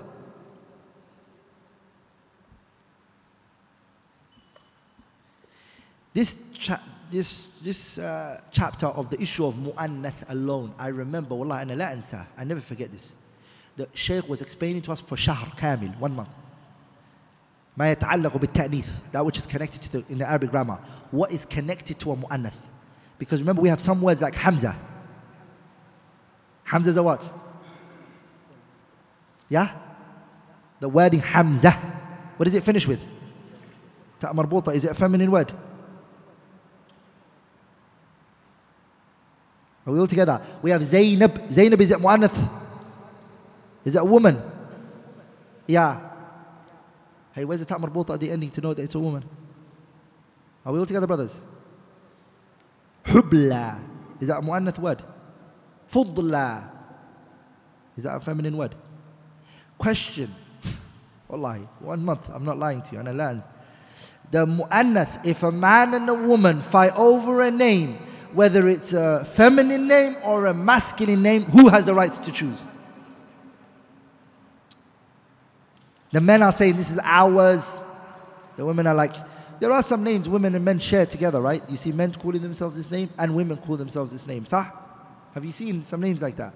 Who owns the name originally? Who has the haqq for that name, men or the women?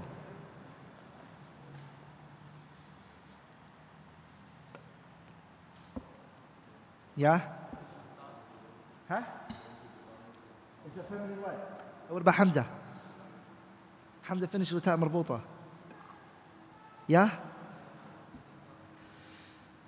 Can the word, the name Ruqayyah, is it a feminine name or is it a masculine name? Feminine. There's some guys called Ruqayyah. Yeah, what do we say? If the name is feminine and a masculine, how do we say which one is which? Can we say, is it fair to say that the man came first? Nabiullah Adam came first. He's the original. The asal is that the name is for the man until proven otherwise. Is that fair to say? What do you brothers think? I'm not saying anything. I'm not going to get myself in trouble. Uh, what do you guys think? Allahu alam. Allah is best. So Jamul Mu'annath Salim, that's what it is. Are we all together? The fourth one, hey, what's the fourth one? الفعل المضارع الذي لم يتصل بآخره شيء صح؟ The fourth one is الفعل المضارع الذي لم يتصل بآخره شيء. Write this down, brothers. We all know what a فعل مضارع is, right?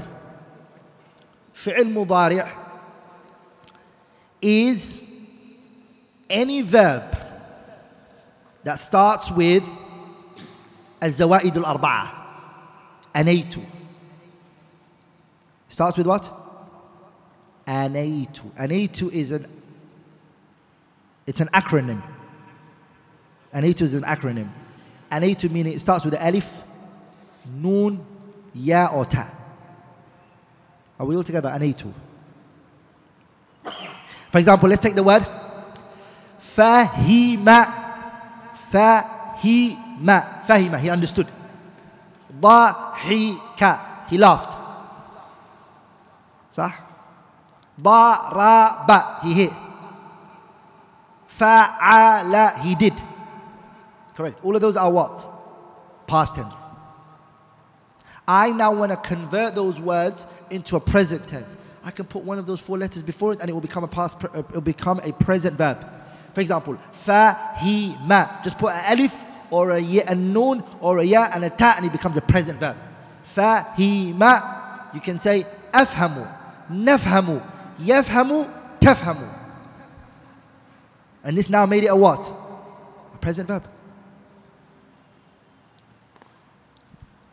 ضحك أضحك نضحك يضحك تضحك. فعل أفعل. نفعل يفعل تفعل. See, زوائد الأربعة those four letters they go before the verb. They make it a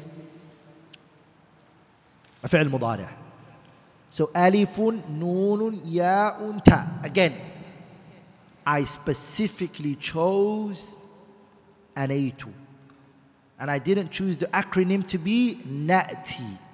NATI is the same it's a four letter. There's a nun, alif ya eh, ta and ya.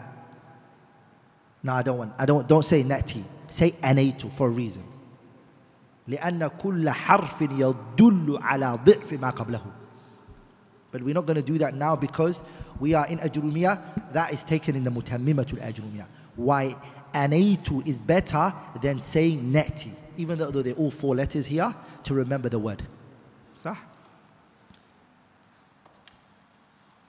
And by the way, brothers, this is going to be a class we're going to be taking, inshallah ta'ala, in where?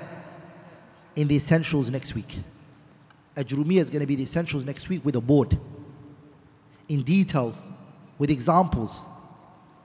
So you, if you want to really learn it and you're hungry for this, and this is slightly going over your head, and you preferred if it was written on the board, then that's the essential class. I encourage you this Friday coming up. When you leave the class, go to the back and speak to the uh, Kalima administration, speak to them regarding this. So you can come to the class on Ajrumiyah on Friday morning, 6 o'clock in the morning. Yeah? Yeah, Friday 17th. Huh? Friday 17th. Ah, the Friday 17th, not this Friday, but next Friday after that. Friday the 17th of January. If you want to study Ajrumiyya and understand it properly, which is comprehend it, speak to Kalima and go to the back and register yourself for you, for you to get your space. We'll use a board we'll give examples, and you can ask as the class is going on. We're not limited on time the way we are now here. It's going to be ongoing. It's just Fridays for two hours. Okay? But right now we're just going to do overview. The Dawrah Ilmiyyah is just meant to be an overview. And the essentials are meant to be what? The essential classes are meant to be more detailed. Okay? Huh. that's essentials I'm going to explain why I chose Anaitu over Nati. okay الفعل المضارع الذي لم يتصل بآخره شيء is the فعل المضارع, the present verb that nothing connects to the ending of it What does that mean? That nothing connects to the ending of it The فعل مضارع the present verb brothers three things can connect to the ending of it which here we do not want it to connect to it الفعل المضارع the present verb الذي the one لم يتصل بآخره شيء that nothing connected to it at the back what does that mean it means ألف الاثنين the alif of the dual so it can't be yaf. It's yafhamu, right? It was what? It was yafhamu. Yafhamu is a what? It's a present verb, right? Because of the ya before it. So it's yafhamu, right? We don't want it to become yafhamani. And aliful ithnain is in there. Yafhamani. We don't want that. That's number one. We don't want wawul jama'a in there. So we don't want it to turn into yafhamuna. We don't want it to be like that. We don't want ya al-mu'annathat al-mukhataba to connect to the ending and become what? Tafhamina. No. So it is the fi'l al-mudari' that doesn't have alif al-ithnain, waw al-jama'a and ya al-mu'annathat al-mukhataba. None of those three can connect to it. Okay? Yeah? The third one is ya al-mu'annathat al-mukhataba. What we also don't want to connect to it is nunun niswa. We don't want nunun niswa to connect to it. So we don't want it to become yadhabna. No. We don't want nunut tawki to enter it and make it what? Yadhaban. Because if nunu tawkid and nunu niswa enter onto it, it's a problem. It takes it out of i'rab bil and it makes it mabni. That's a problem now. And if these three connect to it, which is aliful ithnain, wawul jama'a, ya al mu'annathat al mukhatamana, it makes it mu'rab, it still stays as i'rab, but it moves it onto af'al al khamsa. It becomes al khamsa. It gets converted to al khamsa. I kind of lost you guys here, there, huh? You got lost a bit, huh? Nunu niswa or nunu tawkid, if they connect to the ending of the fi'l mudari', the present verb, the noon of emphasis or the noon of feminine, if they connect to the ending of the present verb, they take it out of i'rab. This word is no longer considered to be mu'rab. It's no longer considered to be mu'rab. There's no i'rab. It's called mabni. It's a whole different chapter. And if waw al-jama'a so alif al-ithnain, ya al-mu'annathat al-mukhataba, these three, they connect to it now, it's now called af'al al-khamsa. Preferably, preferably, it's called amthilat al-khamsa. Are you with me? Why does it feel like I was talking to myself over there? Okay, listen to this, brothers. I just said to you guys, a fi'l mudari' is what? Yeah? فعل مضارع is what? A fi'l mudari' is when you have a fi'l madi and at the beginning of the fi'l madi, the past verb, you connect the beginning of it, you put in the beginning of it alif, noon, ya or ta. Does that make sense?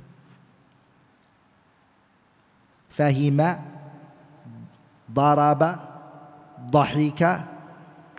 ها Get me some words like that.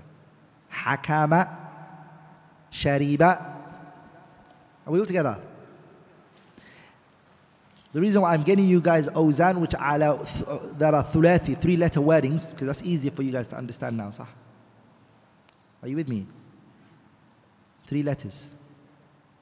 Dahika. Shariba. Kataba. These are three letters, huh? What are they all? Past tense. Okay, what are they? A past tense. If you want to make it a present tense, what do you do? Put alif, noon, ya, or ta before any of those three letters, uh, uh, in front of it. What does it become? It becomes a present verb. It becomes a what فعل ماضي ضحك أضحك نضحك يضحك تضحك That's good, right? Good. You'll, you'll now, you all know what a fi'l madi is right now, صح? You all know also what a fi'l mudari' is, right, صح? Yeah? Now, the fi'l mudari' five things can go to the ending. Five things can connect to the ending of the word. Of the fi'l uh, mudari', mudari', the present verb. What are they? Waw al-jama'a. So, no, no, no, so let me do it in order. Alif al-ithnain. Alif al-ithnain is, take the word from me, yafhamu. Yafhamu, what do you do? Add an alif and a noon at the ending. What does it become? The word yafhamu? Yafhamani, right? Alif al-ithnain. Look at the alif. We're looking at the alif. Forget the noon. Ignore the noon. The noon is for there another reason. The noon here is for another reason. Don't. We don't want to look at the noon al-wiqaya. We're looking at the alif. It's yafhama, yafhamani. So we have an alif there. It's a problem. Yafhamuna. Wow. Okay, it's another issue. Tafhamina. A there. The alif is called aliful ithnain. It makes it two people. Yafhamani means two people understood. Yafhamuna means a group of people understood. Tafhamina means a girl understood. Are we all together, brothers? Those three connect to it. Those three are called af'alul khamsa.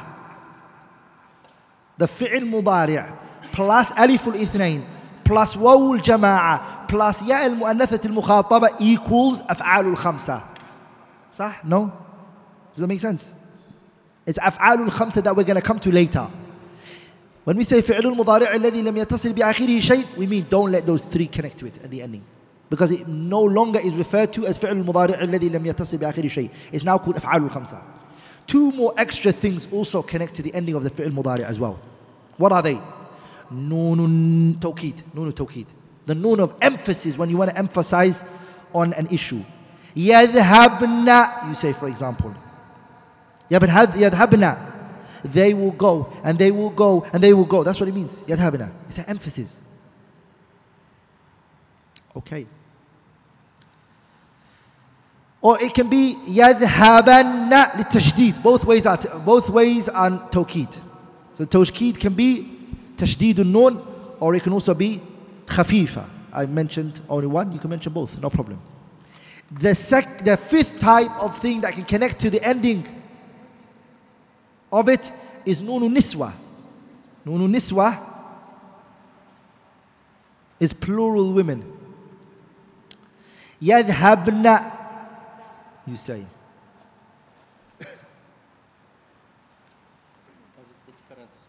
Yeah? What is the difference between no, the last, which one? No, and this one.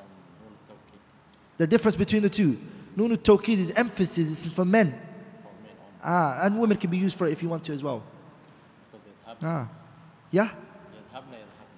No, that's sorry. Oh, sorry, sorry if I said that. The noon tawkid is yadhabanna or yadhab yadhab yadhabanna with the tashdeed of the noon. Ama yadhaban without tashdeed on the noon. That's noon tawkid. Noon niswana is noon niswana is yadhabna with a sukoon on the back. Am I making this, am I making sense? The last two the last two are called فعل مضارع which is مبني ولذلك I remember والله in the exams the teachers would trick the student and say to him the فعل مضارع is it معرب or مبني فعل مضارع they'll test you hey is فعل مضارع مبني or معرب you have to say it's معرب if Nunu al-Tawqid and Nun Niswa is not connected. If Nunu al-Tawqid or Nun Niswa connects to the fi'l mudari' then it's mabni. That's how you have to say it. It's bit tafsil. It's not a yes or a no. No, it doesn't. That may, makes it mabni. Makes it mabni. Only thing that makes it أفعال الخمسة is وألف الاثنين واو الجماعة ياء المؤنثة المخاطبة This is when it becomes يفهمان يفهمون تفهمين أفعال الخمسة Let's go into the next one which is جمع المذكر السالم جمع المذكر السالم is what? It's plural masculine Okay, it's plural masculine. So it's Muslim, Muslim, Muslim, Muslimuna. Are we all together, brothers? Muslim, Muslim, Muslim, three Muslims are standing next to each other. So you just want to say Ja'a al Muslimuna. Why are we going to say Ja'a Muslim or Muslim? Muslim. You don't say that. Say Ja'a al Muslimuna. The Muslims came. أما حضر المسلمون The Muslims came. Are we all together, brothers? ama ra'aytul muslimina. That's called plural masculine. Is it salim? The mudhakkar salim. Is it salim? Yes. It, when it gets changed into a plural muslim make it into a plural it says safe. Nothing gets changed. Muslim muslimuna. No problem. It doesn't get changed. Now we're going to go into Asma'ul Khamsa. Asma'ul Khamsa are what? There are five nouns. They are what? Five nouns. What are those five nouns? Abuka, Akhuka, Hamuka, Fuka, Du ilmin. Abuka, your father. Ahuka, your brother. Hamuka. The Hamu is the in laws of the girl, it's the husband's brothers and his family. Wadu ilminna, the possessor of knowledge. The word means sahib, the possessor, the owner of knowledge. Fuka means that your mouth. Huh? Those are the five. Those five are called the five sisters. Five sisters. They're called what? Five? Five sisters. Oh, yeah? Which one? Yeah, some scholars they use it interchangeably. They're in-laws on both sides, that's what they say. Abuka, Akuka, Hamuka, fuka ذو ilmin. Question.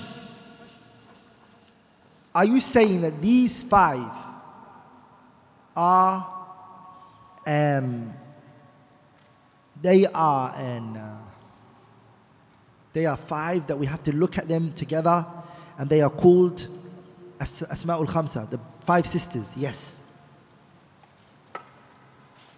Are there any conditions? Yes, there are. Listen, write, write this down. For these five to be considered to be together and have a particular ruling, there are two conditions that need to be met.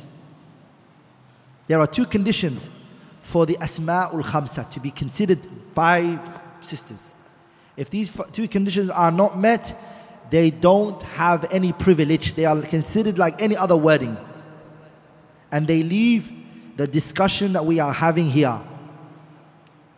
There are two conditions. The first condition is a general condition which they all share. So it's called shart, which is am. A general condition that they all share. All of them share it. That they all have to be like this. What are they? Number one, all of them have to be mufrada. All of these words, they all have to be mufrada. They can't be dual and they can't be plural. So, for example, abuka, your father. It can only be one, just your father. Okay? Akhuka, your brother. Hamuka, your in laws. Your in law, one person. Fuka, your mouth. Dhu ilmin, your wealth. Just one person is being spoken to you. One, mufrada. It can't be muthanna. It can't also be jama. It can't be. مثلا you can't say جاء أبواكما no أبواكما both of your fathers no we don't want that are we all together brothers it can't be it has to be mufrad just a singular second condition is and this is the general condition this is the s- general condition it has to be mukabbara mukabbara means the word cannot be I, I found it in English, I forgot it again. What it's called in English. In Arabic language, by the way, they have the, English doesn't have this, by the way. Like in Arabic has. And it's the ability to belittle, belittle is not the right word, to, to, to, yeah, to magnify a word, and be, be able to magnify the word and exaggerate with the word, or lessen the meaning that the word carries. For example, sometimes the scholars or people of knowledge, when they want to humble themselves and they want to say, I'm not a student of knowledge or I'm not a scholar, they say, I am a what? Tuwaylib. Tuwaylib is a tasghir of the word talib ilm. Tuwaylib means what? Huh? A baby student of knowledge. English, Arabic has that. Huh? And the famous incident is when Sheikh Al-Albani was they spoke to him and they said, Alam and whatnot. They praised him and he said, I'm not an alim. I'm not even a student of knowledge. I'm a what? Twailib. Twailib means what? It's tasghir. Baby student of knowledge. The word abuka, ahuka, hamuka, fuka, du. All of these words cannot be, tasghir cannot be made of it.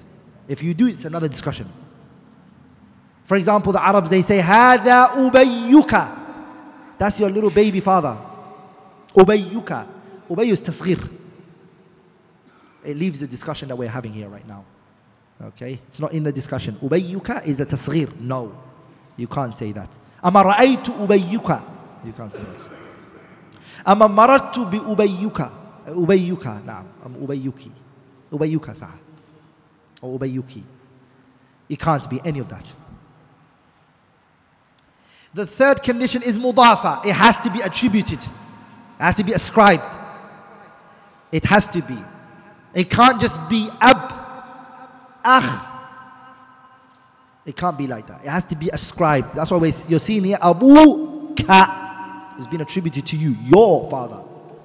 ولذلك the ayah where Allah says إن له أبا شيخا كبيرا إن له أبا أبا is not مضاف أبا it's not being attributed so it's another وله أخ أخ is not from the أسماء الخمسة because it's not being attributed to someone وبنات الأخ it's not and it's what we say in English when in the UK oh, how you doing أك صح أخ it's not من أسماء الخمسة it's not from the it's not from the أسماء الخمسة because it's not it's not mudaf it's not being attributed okay the last but not least is إضافتها لغير ياء المتكلم the fourth condition which is the general condition they all have to share this is it can't be attributed because we just said it has to be ascribed right and attributed to something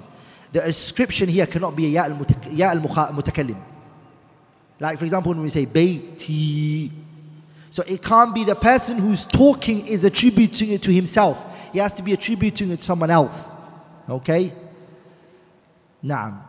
So for example, I can't say قبلت رأس أبي I kissed the forehead of my father. You can, you can say that in Arabic, no problem, but it's not considered Asma al Khamsa. Okay?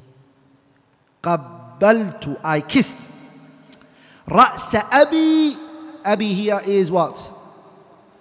it's be it's a ya it's idafatuha liya'il mutakallim. You're attributing it to yourself. Am I making sense here? It's not. Those four conditions, all of them share.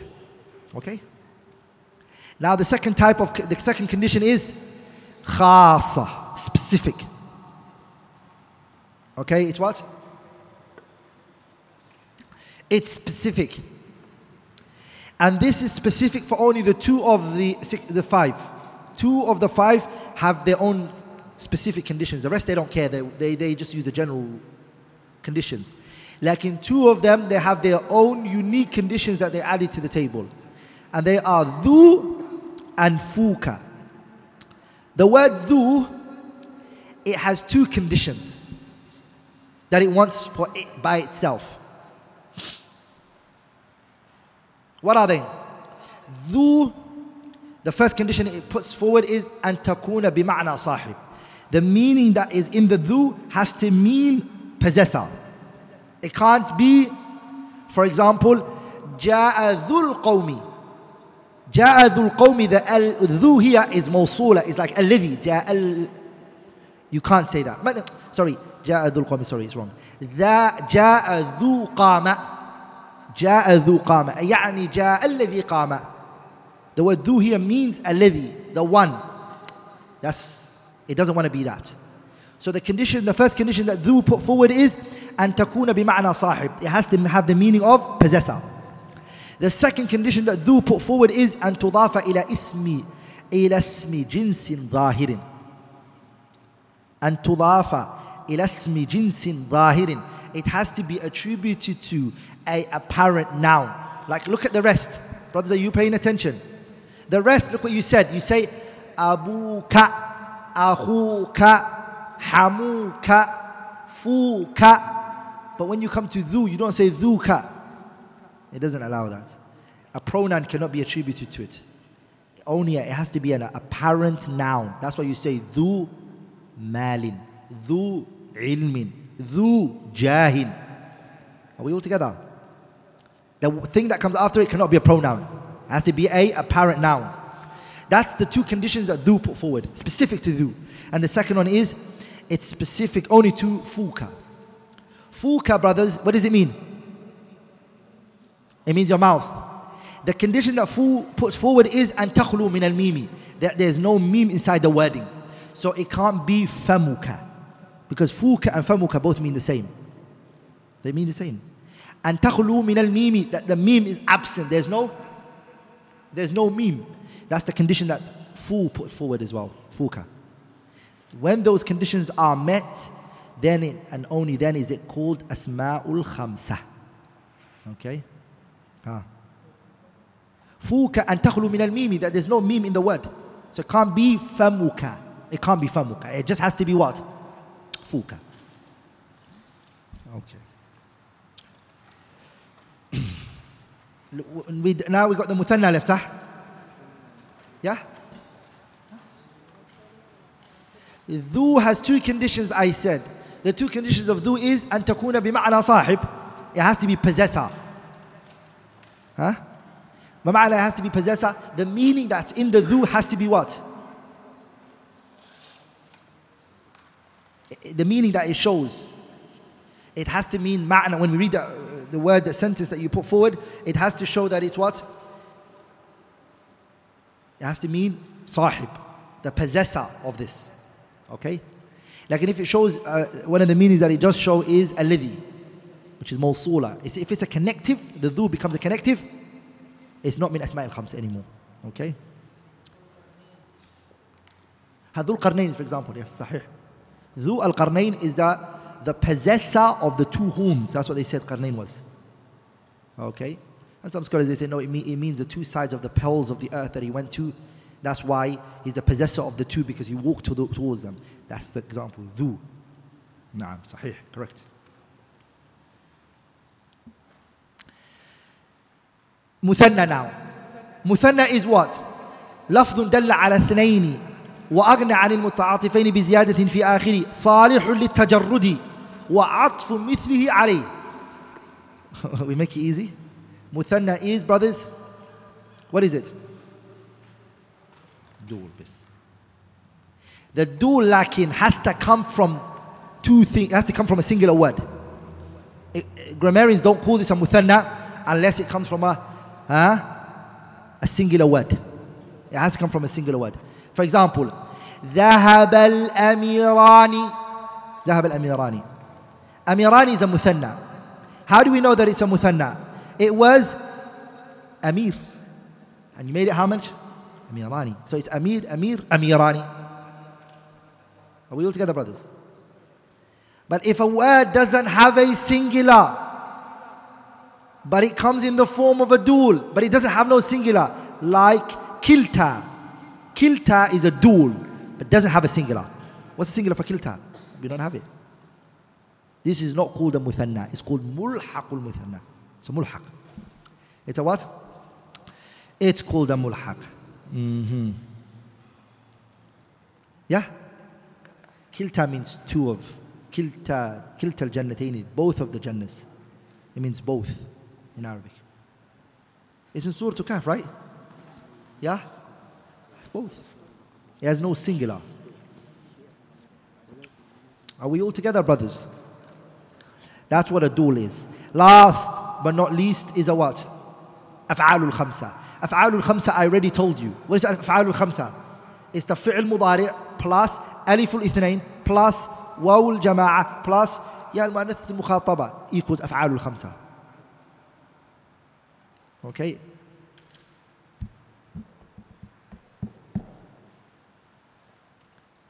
How, why is it called five and, we, I just mentioned three? صح؟ ألف الاثنين two come out from it يفهمان تفهماني واو الجماعة two comes out of it what is it يفهمون and تفهمون I have four so far and the ياء المؤنث المخاطبة one comes out of it تفهمين five you could do it to every, any verb again if you guys want to understand this in more, more, more details and examples after examples, then essentials, inshallah. Come to the uh, essentials. That's what we're going to do, inshallah ta'ala. Hey, who's reading? Ha, Fadal, read it for us. We've done all eight, right? All eight, you know it. Alhamdulillah, Rabbil Alameen. Now, sorry, before you go in, sorry, let's do this chapter, inshallah ta'ala. Let everybody look at your textbook. We're going to go to Al-I'rab. What does Al-I'rab mean? What does Al-I'rab mean? Al-I'rab, I'rab is هو التغيير, هو تغيير It is the changing أواخر الكلم The ending of the word. So what's changing, brothers? Yeah? this is one of the things, again, one of the things that scholars critique Ajurumiyya for. He's saying it's the changing of the last, it's the changing of the ending of the word. Really? No. It is the changing of the situation of the ending of the word. Why are we saying situation? Because it's not the letter that's changing, it's the haraka that's changing. Are we all together? Zaid, the dal is not going. If you say the changing of the last, it means the word, the letter is going. And the letter is not changing. What's changing? The haraka only is changing. Another thing that we learn from this is that, brothers, pay attention to this. In grammar, they focus at the ending of the letters. The last letter, Zaydun, Zaydin, Zaydan. That's what they focus on. They don't care about what happens in the middle of the word or the beginning of the word. Who are the people who deal with the middle and the ending? Ulama sarf. The scholars of sarf, morphology. They're the ones who focus on in the science of morphology, you will learn the construction in the word in the middle and in the beginning why it changes. Are we all together?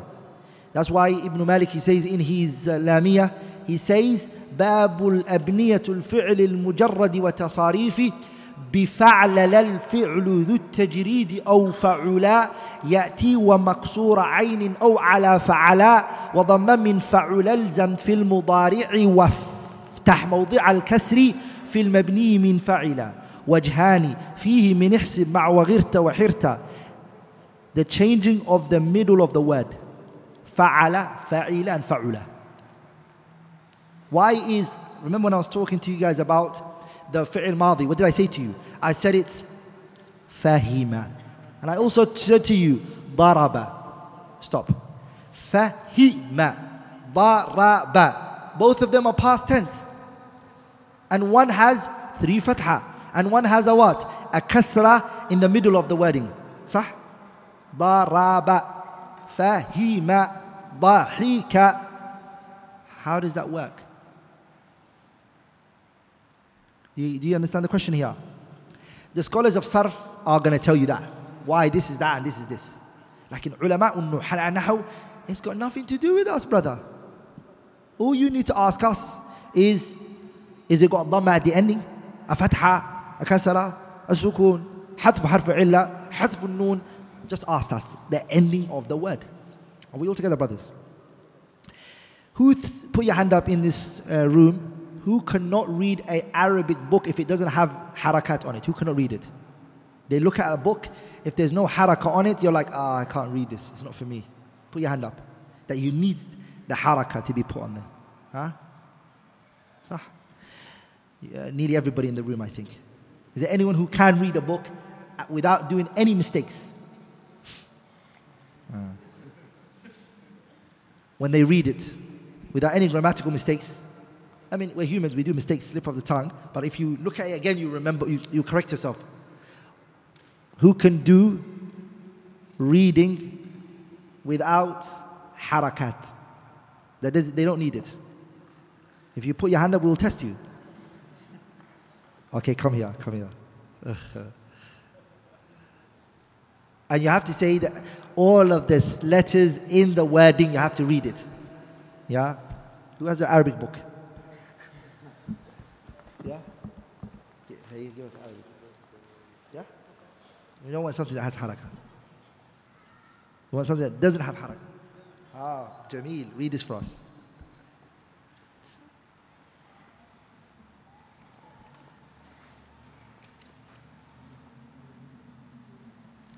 Hiya. Take the microphone so everyone can hear you. Take the microphone so everyone can hear you.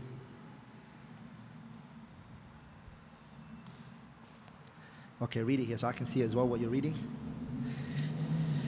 Hey, ومن هنا. Ha. Put it on. ومن, هم ومن هنا شمر المشمرون وتنافس المتنافسون في العناية بالإيمان تحقيقا وتكميلا إذ المسلم الموفق ولا بد تكون عنايته بإيمانه أعظم من عنايته بكل شيء. ولما تحقق سلف الأمة وصد آه، وصدرها وخيرها Is it وصدرها أو وصدرها؟ وصدرها وخيرها ومقدموها ومقا ومقدموها غلط إنه طبعا اسمه قدموها هي. ومق- ومقدموها بذلك كانت عنايتهم بإيمانهم بارزة واهتمامهم به عظيما. أم- اللهم بارك. ما شاء الله. You're very good. هي أبو صالح it's your turn. أبو صالح هي تفضل.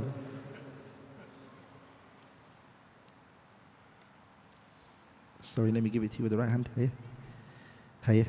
فكان رضي الله عنهم ورح ورحمهم يتعاهدون إيمانهم وي- ويتفد ويتفقدون أعمالهم ويتواصون بينهم والآثار عنهم في ذلك كث- كثير جدا.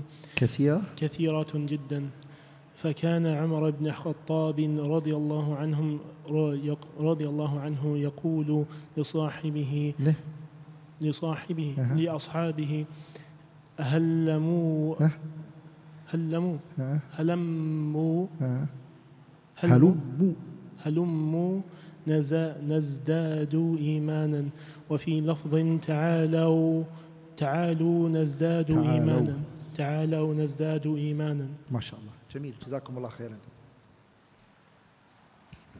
So do you see the brothers, brothers do you see the book doesn't have a haraka what you're going to rely on is the what your knowledge of grammar for example you say inna ahamma it doesn't have it on there but I'm not going to say inna ahammu I'm not going to say inna ahammi because I know inna is a word, after it what comes, it becomes a what? It makes it a nasb. Has to be fatha on top of it.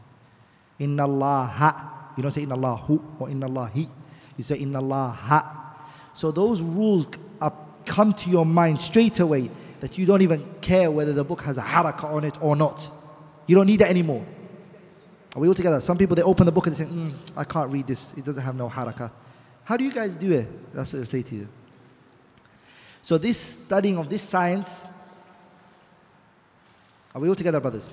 And by the way, just by a silly mistake in grammar can f- corrupt a person's aqidah. Just a silly haraka, fatha and kasra. Are you with me, brothers? I'll give you an example. Um, there was a Bedouin man. He was in the masjid one day. Doesn't know the Quran, but he's a Bedouin. He knows what? The Arabic language. At the time of Umar radiallahu. Arab knows the language, grammar is in his system. He doesn't do a mistake when he speaks, but he doesn't know the Quran. And so what did he hear in the Quran? He, when he- what did he hear? He heard a man reading Surah At-Tawbah. And then he recited the ayah, uh, Bara'atun min Allahi wa rasulihi. And in that ayah, he recited, Min al mushrikeen wa rasulah. We all together, brothers? Which makes the verse mean it was originally Allah and His Messenger are free from the disbelievers. But when he recited it, he read it in what way? Allah is free from the Prophet and the mushrikeen. By changing it, وَرَسُولَهُ to وَرَسُولُهُ. أما وَرَسُولُ to رَسُولَهُ. Are we all together, brothers? just the dhamma to the fatah. He changed the meaning. The Bedouin man stood up. He goes, Wallahi inni bari. I am free from mimman bari Allahu minhum. Wallahi, I'm free from whoever Allah freed himself from. Meaning, I'm free from who the Messenger alayhi salatu wasalam as well. Because Allah freed himself from the Prophet here in this ayah. It's clear. And Umar requested the man to be brought back. Umar said, Bring this man. He said, what, what are you talking about? He goes, I'm free from the Prophet. I have nothing to do with him. Allah has freed himself from the Prophet. How? The ayah was recited by the man. Umar anhu did not blame the Bedouin man. From that day onwards, Umar said, No one is allowed to read the Quran unless he knows the Arabic grammar very well. Are we all together, brothers? It changes the whole entire meaning of the Quran. Aqidah issues come from it. Are you there, brothers? I, for example, some of the people who want to reject whether Allah and His mes- uh, Allah tabarak wa ta'ala spoke, they want to reject it. They don't want to believe Allah spoke, subhanahu wa ta'ala. And that Allah speaks, they don't want to accept that as a characteristic of Allah. So what did they do? They said, when they were brought the ayah, وَكَلَّمَ اللَّهُ مُوسَى تَكْلِيمًا Allah spoke to Nabi Musa. وَكَلَّمَ اللَّهُ Allah tabarak wa ta'ala spoke to Musa. They said no. It's وَكَلَّمَ اللَّهَ Musa تَكْلِيمًا Musa spoke to Allah. وَكَلَّمَ اللَّهُ to وَكَلَّمَ اللَّهَ It changes who spoke and who was, who was, who was spoken to. Are you with me, brothers? All of that is based on the aqidah that they have. They will change the haraka only for it. Are you with me, brothers? إنما يخشى الله من عباده العلماء The scholars are scared of Allah wa ta'ala. That's what the ayah is saying. Someone comes and he says, إنما يخشى الله من عباده العلماء Allah is scared of the scholars. Are we all together, brothers? All of it is just a dhamma and a fatha being changed. Am I making sense here, brothers? So you can't dismiss and say, Wallah, it's a science that. Do I really need to learn it? Do I need to? Yes, you do. Yes, you do. And uh, subhanAllah, uh, um, uh, my country, when I went back to my country, one of the things they do is they, the people's aqidah are corrupt and believe in calling on to the awliya and they believe all of this stuff. They're lacking masters in the Arabic grammar. They're aqwiya in the grammar. They mastered the grammar very well. So when a person who's a muwahhid, calling to tawheed comes to them, they test you with grammar. They won't take you serious. Ah, they don't. They'll say, Hayy, but do i'rab of this. Hayy. I remember, wallahi, a debate one time was happening whether you can call onto Abdul Qadir Jailani or not. That was a debate. I was sitting there, I was listening to the. As soon as the, the Sufi guy came to start the debate, he said to the uh, other gr- graduate from Medina University, he said to him, Okay, before the debate starts, do i'rab of Basmalah. Bismillah ar-Rahman ar-Rahim. Alhamdulillah, Bismillah ar-Rahman ar-Rahim. Do i'rab of it. Grammatically analyze for us the Basmalah. That's what the debate starts from. Are we all together, brothers? The caliber of how these people, and that's the work, that's the real world, that's how it's looked at. Anyone who does lahan, who basically speaks wrong, it's, it's a failure. Like, don't lie. Wherever you're calling to, just sit down. It's a big problem you have. You really need to work on yourself. That's what they, it was seen as before. Abdul Malik ibn al Asma'i, Abdul Malik ibn Quraib said something. He said, Anyone who does a grammatical mistake in reading the hadith of the Prophet falls under man kadhaba min an-nar. Anyone who lies about me deliberately should prepare his place in the hellfire. Because when you read the grammar wrong in the hadith, you're saying that this is what the Prophet said, and the Prophet was a person whose grammar was perfect. So you're attributing to the Prophet ﷺ a weakness in his grammar. So you're going to have to prepare your place in the hellfire. Abdul Malik ibn Qurayb, uh, Al Asma'i was saying that. Are we all together, brothers? Yeah? So if you look at the biography of the Imams before, they would, they would spend their life perfecting their tongue in terms of their grammar, and then they would pursue a path to gaining Islamic knowledge. Are we all together? Some of the ai the criticism that were put on them was وَكَانَ يَلْحَنُ كَثِيرًا كان لحانا he used to do excessive lahan so much grammatical mistakes are we all together Umar radiallahu anhu used to hit his children if they did a grammatical mistake in the Arabic language. He used to beat them. Are we all together, brothers? So it's a science that you tend to find people say, yeah, inshallah ta'ala, I'll give. It's important that we learn the nahu, the grammar. So i'rab is what? It's the changing that happens at the ending of the word. Why is it changing? لاختلاف العوامل الداخلة عليها لفظا أو تقديرا. Pay attention here, brothers. The word is changing. I'll give an example. جاء زيد. Listen to the word Zayd at the ending of the word. جاء زيد. Here, what was it? زيد. رأيت زيدا. It became done. مررت بزيد. Zayd changed in all three sis- sentences I just gave you. Why? That's where the grammarians come in. The first one is جاء زيد جاء فعل ماضي مبني على الفتح لا محل له من الإعراب. زيد فاعل جاء مرفوع وعلامة رفعه ضمة ظاهرة على آخره. رأيت رأى فعل مضارع فعل ماضي مبني على السكون لا محل له من الإعراب. رأيت تاء ضمير متصل في محل رفع فاعل. رأيت. زيدا مفعول به منصوب وعلامة نصبه فتحة ظاهرة على آخره. رأيت زيدا. مررت. مررت. فعل وفاعل. مرة إذا فعل ماضي. تو إذا ضمير متصل في محل رفع فاعل. مررت. بي حرف جر. زيدن اسم مجرور وعلامة جري. كسرة. This is the grammatical analysis that I just did for all of those three sentences. I grammatically analyze each one. The i'rab means the changing that happens at the ending of the word, all of it happened because of the positions that it was in. The first time, Ja'a Zaydun, Zayd was the subject. Ra'aytu zaydana, Zaydan was an object. And the third sentence was, it was ism majroor. Before it, harfu jar, the ba was before it. Forced it to become majroor. That's what i'rab means, brothers. The changing, brothers, can happen in two ways. Explicit and implicit. For, listen, جاء زيد رأيت زيدا مررت بزيد Let's change زيد to Musa رأ- جاء موسى رأيت موسى مررت بموسى Has Musa changed? It has changed. The changing here of Musa is implicit. It's not explicit. You can't see it. Why? Because there's harfun min huruf al-illah.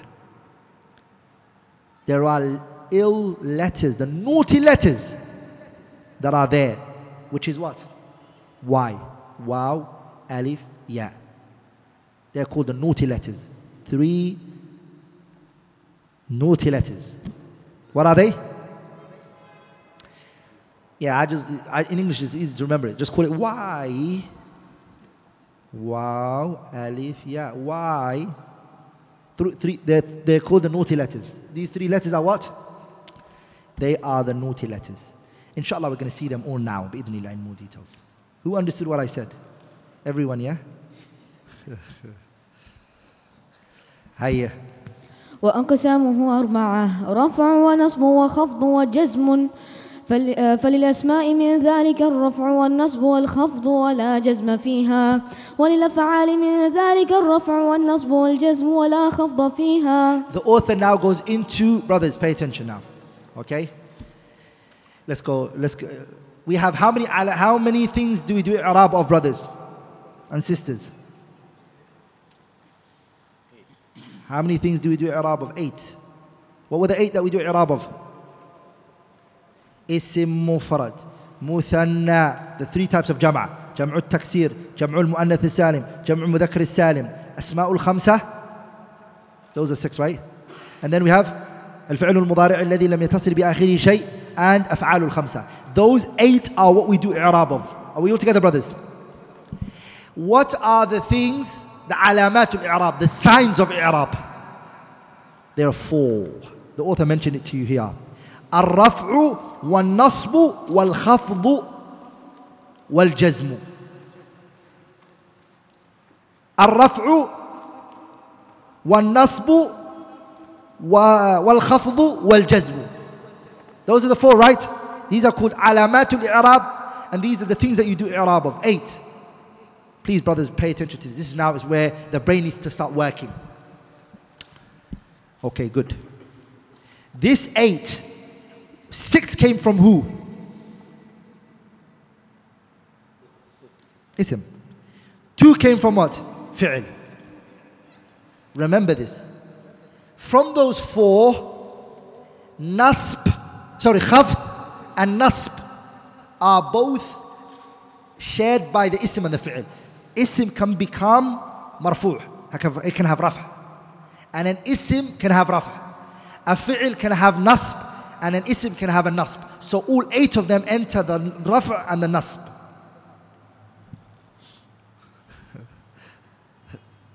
Am I making sense? No. I repeat myself. I will repeat myself. We have eight things that we do i'rab of. Did I not mention the eight things? I did, right?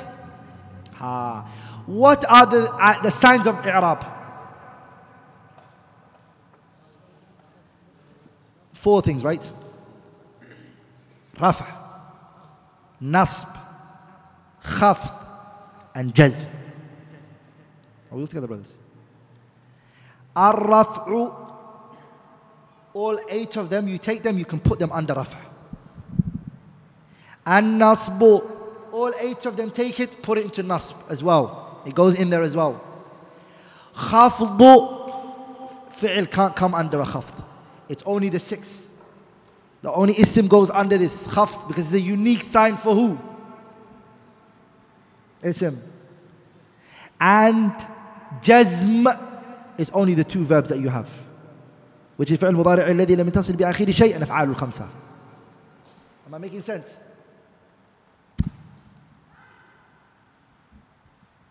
If I stop here, inshallah ta'ala, I'll take your questions. So, it looks too much information. You guys are overwhelmed. Some of you guys are already losing your hair, scratching your hair. And by the way, brothers I, and sisters, please listen to this. I mean this when I say this. It's not something you must understand straight away. Yeah, ikhwa. It's not going to happen like that. It's, im- it's rare kind for a person to hear information like that one time and say, mm, it makes sense. Everything makes sense. That's a genius. وَقَلِيلٌ مَا هُمْ Huh? Very little, huh? Trust me, it just needs repetition. Again and again and again. I remember when I first looked at Ajrumiyah, I was like, what language is this teacher talking? It made no sense to me. I didn't know, think he was talking to, uh, like, I looked at everybody. How is this making sense? What is he talking about? But you go over it again and again, you just don't give up, you'll get there, brothers. Yeah? I tried my best to summarize it, to break it down, but it's still gonna make it's still gonna be hard. Because you know why it's gonna be very hard? Because it's not something you can apply into your day-to-day life. It's theories. Theories need thinking. Again, it's a different language. It's gonna be a bit tough. But I promise you, it's something that can go into your brain finally. Just don't give up. Go over it again and again. Go home, watch some videos online, see, check it out. Ask students if, if anybody's understood it to go over, over with you and wahakada. Don't give up. And definitely, I encourage anyone who wants to learn that grammar, come to the essential class. We will be doing it better. We will be doing it better, inshallah ta'ala. Ah, yeah? ها تفضل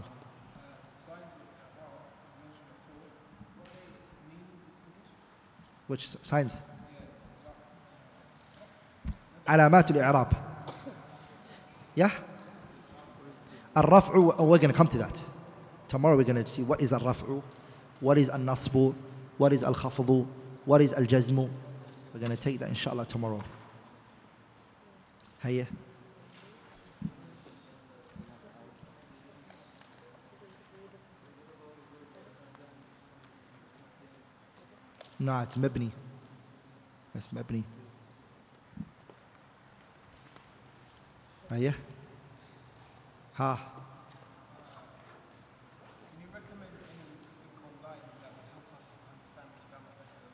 and listen to, revise, and practice?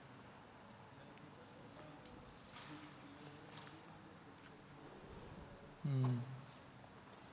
That's the thing in English. I don't know. Oh yeah, I did Jurumia in online. It's online on the board. I did one also. I think it's on the board. It's twenty something parts, I think, Taliban. Yeah. No, that's it. Fifteen one is one I, am not using a board.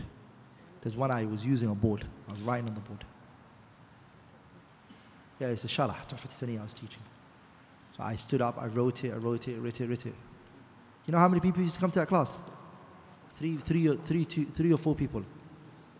He used to be in London, seven o'clock in the morning every day. Every day we used to do it, 7.30 in the morning. Three or four people used to come, wallah.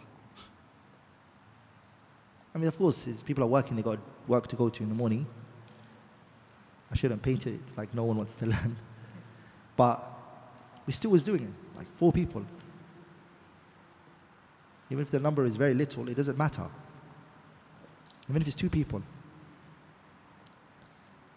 Grammar, brothers, it gets, you know what it becomes later? Ladhdha, joy. It becomes joy. The more you go up, you start enjoying it. You start liking the idea of teasing your mind. Huh? Who's good at maths? Who likes numbers and good at maths? Put your hand up. Hey, who's good at maths? Yeah? Allah, Abu Salih, you're good at everything. Allah barik. MashaAllah, Allah barik. Hey, put your hand up. Who, who likes numbers? هذا هو. Uh, anyone who, who who loves numbers and uh, likes work, grammar is for you, brothers. It's the same concept as uh, numbers. Grammar is the same. صح? Am I right? Say that. Yeah? Who, b- who, am I right? Um, it's similar, right? A random word is missing. Uh, even subhanAllah, now, yeah. It's funny because I don't know why I call it, I, I call maths numbers. It's, now it's letters as well. You're looking for Y or X. The minute I realized that it stopped becoming uh, numbers and it turned into letters, that's when it became more confusing. Uh, so all day you're looking for where Y went, what is Y doing, and then X comes, and who are you? Uh, but it's the same concept. The concept of um, maths is same. Like nahu is random changing. Oh, I but I thought I don't. This doesn't make sense to me. How did this happen? I thought this was what it was. Ha. You like remember if you do one mistake in a principle that you took, you, you went, you jumped it. That's the same with maths, right? If you forget one number wrong, what happens? The answer is never going to be right. صح? It's not going to be right. If you miss a number. Ah. The basmala. Yeah, okay, let's do the i'rab of the basmala. Should we do it? Okay, let's start with the ba. What's the i'rab of the ba? There are many views regarding the ba.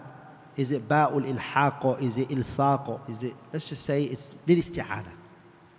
The ba here is for ba'ul isti'ana. هيا but it's a harf jar. So we say bismillah. Millahi is a what? Ismillah is a what? اسم مجرور وعلامة جره الكسرة ظاهرة في آخره because of the حرف جر before it. Allah is what? لفظ الجلالة. هيا اسم مضاف. Together? It's مضاف إليه sorry. اسم مضاف إليه. مجرور وعلامة جره الكسرة.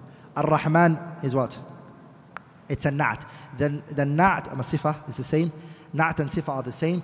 النعت يأخذ حكمه منع- it takes the منعوت the حكم ما قبله the one that before it أما المنعوت because we're going to take it soon inshallah it's called توابع the بدل and the na'at and the عطف we're going to take that inshallah ta'ala on the tawkid so الرحمن is a na'at and الرحيم is also a a na'at ولذلك الر- بسم الله الرحمن الرحيم has all of the types of خفض the إضافة the حرف الجر اسم مجرور sorry and the توابع all together I can go into more details لكن this is the most basic way of doing i'rab of it but by the way that debate this is not the f- this is not the answer they wanted they were looking for deep discussion they want the proper proper observation because remember Bismillah ar-Rahman ar-Rahim the i'rab that you need to go into is and one of the things my sheikh did may Allah grant him Jannat Firdaus wallahi it's amazing is that when we started Ajrumiyah he did i'rab of the Basmalah but on a basic level. We went to Mutammima, he built it more than more i'rab of it. We came to Qatrun Nada, he went even more. When he came to Alfiya, he applied everything on it. And so for the first hour, it was just the i'rab of the Basmala for Alfiya to Malik. Are we all together, brothers? One of the biggest discussions is Bismillah ar-Rahman ar-Rahim. In the name of Allah. Hayya. Is it in the name of Allah I start? is the fi'l that's hidden here. There's a fi'l hidden here, which is muqaddar. What is that fi'l? Is it a fi'l which is am or is it fi'l which is khas? So can you say Bismillah abda'u and make that verb general? Or is it, is it, is it ism that's hidden, not a noun? Like iqra bismi rabbikal. Is it a noun that's hidden or is it a verb that's hidden? That itself is like two, three pages discussion. And then, okay, okay, a verb's hidden. What type of verb is it? Is it a general verb? Or, like, for example, if I'm reading the Quran, can I say, Bismillah abtadi'u? Bismillah I start? Or do you say, Bismillah aqra'u? Because it's specifically reading. When you're sleeping, Bismillah anamu. Or can you just say, Bismillah abda'u? Do you make that verb general or not? If you look at it, Sheikh ibn Uthaymeen does an i'rab of it in ثلاثة الأصول if you get it. صح؟ شرح ثلاثة الأصول Sheikh ibn did a bit of i'rab on it. But brothers, you shouldn't just know the i'rab of Bismillah ar-Rahman ar-Rahim, rather you should know the i'rab of also the Fatiha. Yeah? So that's what we should work towards, inshallah ta'ala. Any other question? Ha.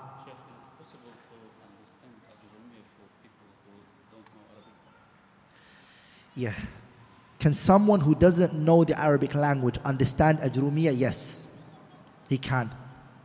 This is one of the things I think it's important that the people understand is that speaking Arabic has nothing to do with knowing grammar. There are some people who cannot speak the Arabic language at all, and they will never ever do a grammatical mistake if they read a book. Those are two different things. And there are people who speak Arabic so fluently, this is their language, but they cannot grammatically analyze anything. صح? These are two different sciences, two different things. لا شك ولا ريب, the essence of a language is to speak it. Okay? So that's why I encourage people to learn uh, the Medina books, for example. They help you a lot. And the Medina books help you to go to the shop and buy food. Jeremiah is not going to help you to go and buy food because it's not going to give you vocabulary. It's just going to correct the vocabulary that you have. It's going to tell you how to say it properly. So you need to have another place where you get that language from, that vocabulary and speech and everything. Brothers and sisters, language is divided into four or two receptive skills and productive skills. Are we all together, brothers? The receptive skills, which means what you receive, and then the productive skills is what you produce. The receptive skills is the uh, listening skills, where the person listens, and the reading skills. It's receptive. You just take things in. The productive skills, which is the hardest. Majority of the people will tell you, I know a language, they'll tell you, like, you know, a lot of people who, who speak, don't, don't know English. But they'll say to you, I understood everything this person was saying. Or they don't speak Arabic properly. They go to the shop, they know everything that was said. Their listening skills is good. If they read somewhere, they can understand it. But they lack the productive skills, meaning they can't produce anything. So they lack the speaking and the writing. And whenever you're learning language, you always need to strengthen those four skills your speaking skills, your writing skills, your listening skills, and your reading skills. Are we all together, brothers? And a teacher who's teaching you a language, he always focuses on making sure that he strengthens all of those four, four skills. Am I making sense? That's why uh, when I was studying university um, linguistics, one of, the, one of the benefits I took from it was this is what I wanted to do language, teach language, right? It came handy when I was teaching grammar. One of the things that you need to understand is language is um, an innate thing, something Allah created us with. Children don't go to school to speak, they look at everybody and they know it. They talk. Speaking is something Allah gives children innate. وَلِذَلِكَ Language is acquired and it's not learnt. Does that make sense? Yeah? Do you guys get the point? The difference between the two. Acquiring is something that comes by, by natural and just comes naturally. I think it was Finland or somewhere in, in Europe. I think it's Finland. Don't quote me, okay? Don't quote me. But check it out. There's a place in Europe, I think it was Finland, if I'm not wrong.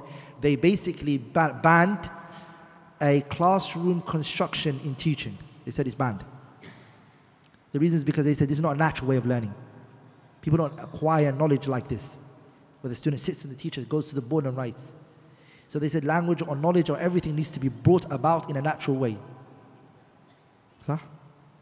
In a way I agree, in a way I don't agree. Are we all together? To an extent I agree. I see where they, what they mean by that. So example, somebody's learning all day uh, uh, grammar, but then when he goes out of the classroom, he doesn't have anywhere where he can apply it on. So it just becomes things that are buzzing through his head. And it just becomes abstract knowledge. To an extent, it has to be applicable in his life. Does that make sense? Anyways, the point I'm saying to you is one of the greatest things Allah gave us subhanahu wa ta'ala is the knowledge of knowing, having language. That's the first thing Allah praised Nabi Adam for. وَعَلَّمَ آدَمَ الْأَسْمَاءَ لَهَا Adam was not a doctor when he came out, he did none of that. What was he? Language. Are we all together, brothers? Language. So I remember when I was doing my dissertation, I wrote on code switching, why people do code switching.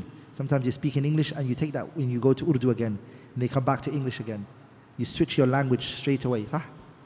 Sometimes we do it in our language. People code switch and where that comes from and the psychology behind it. The point I'm saying to you is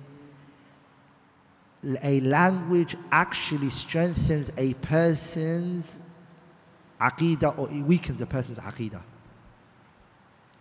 The power that language has on people is so powerful.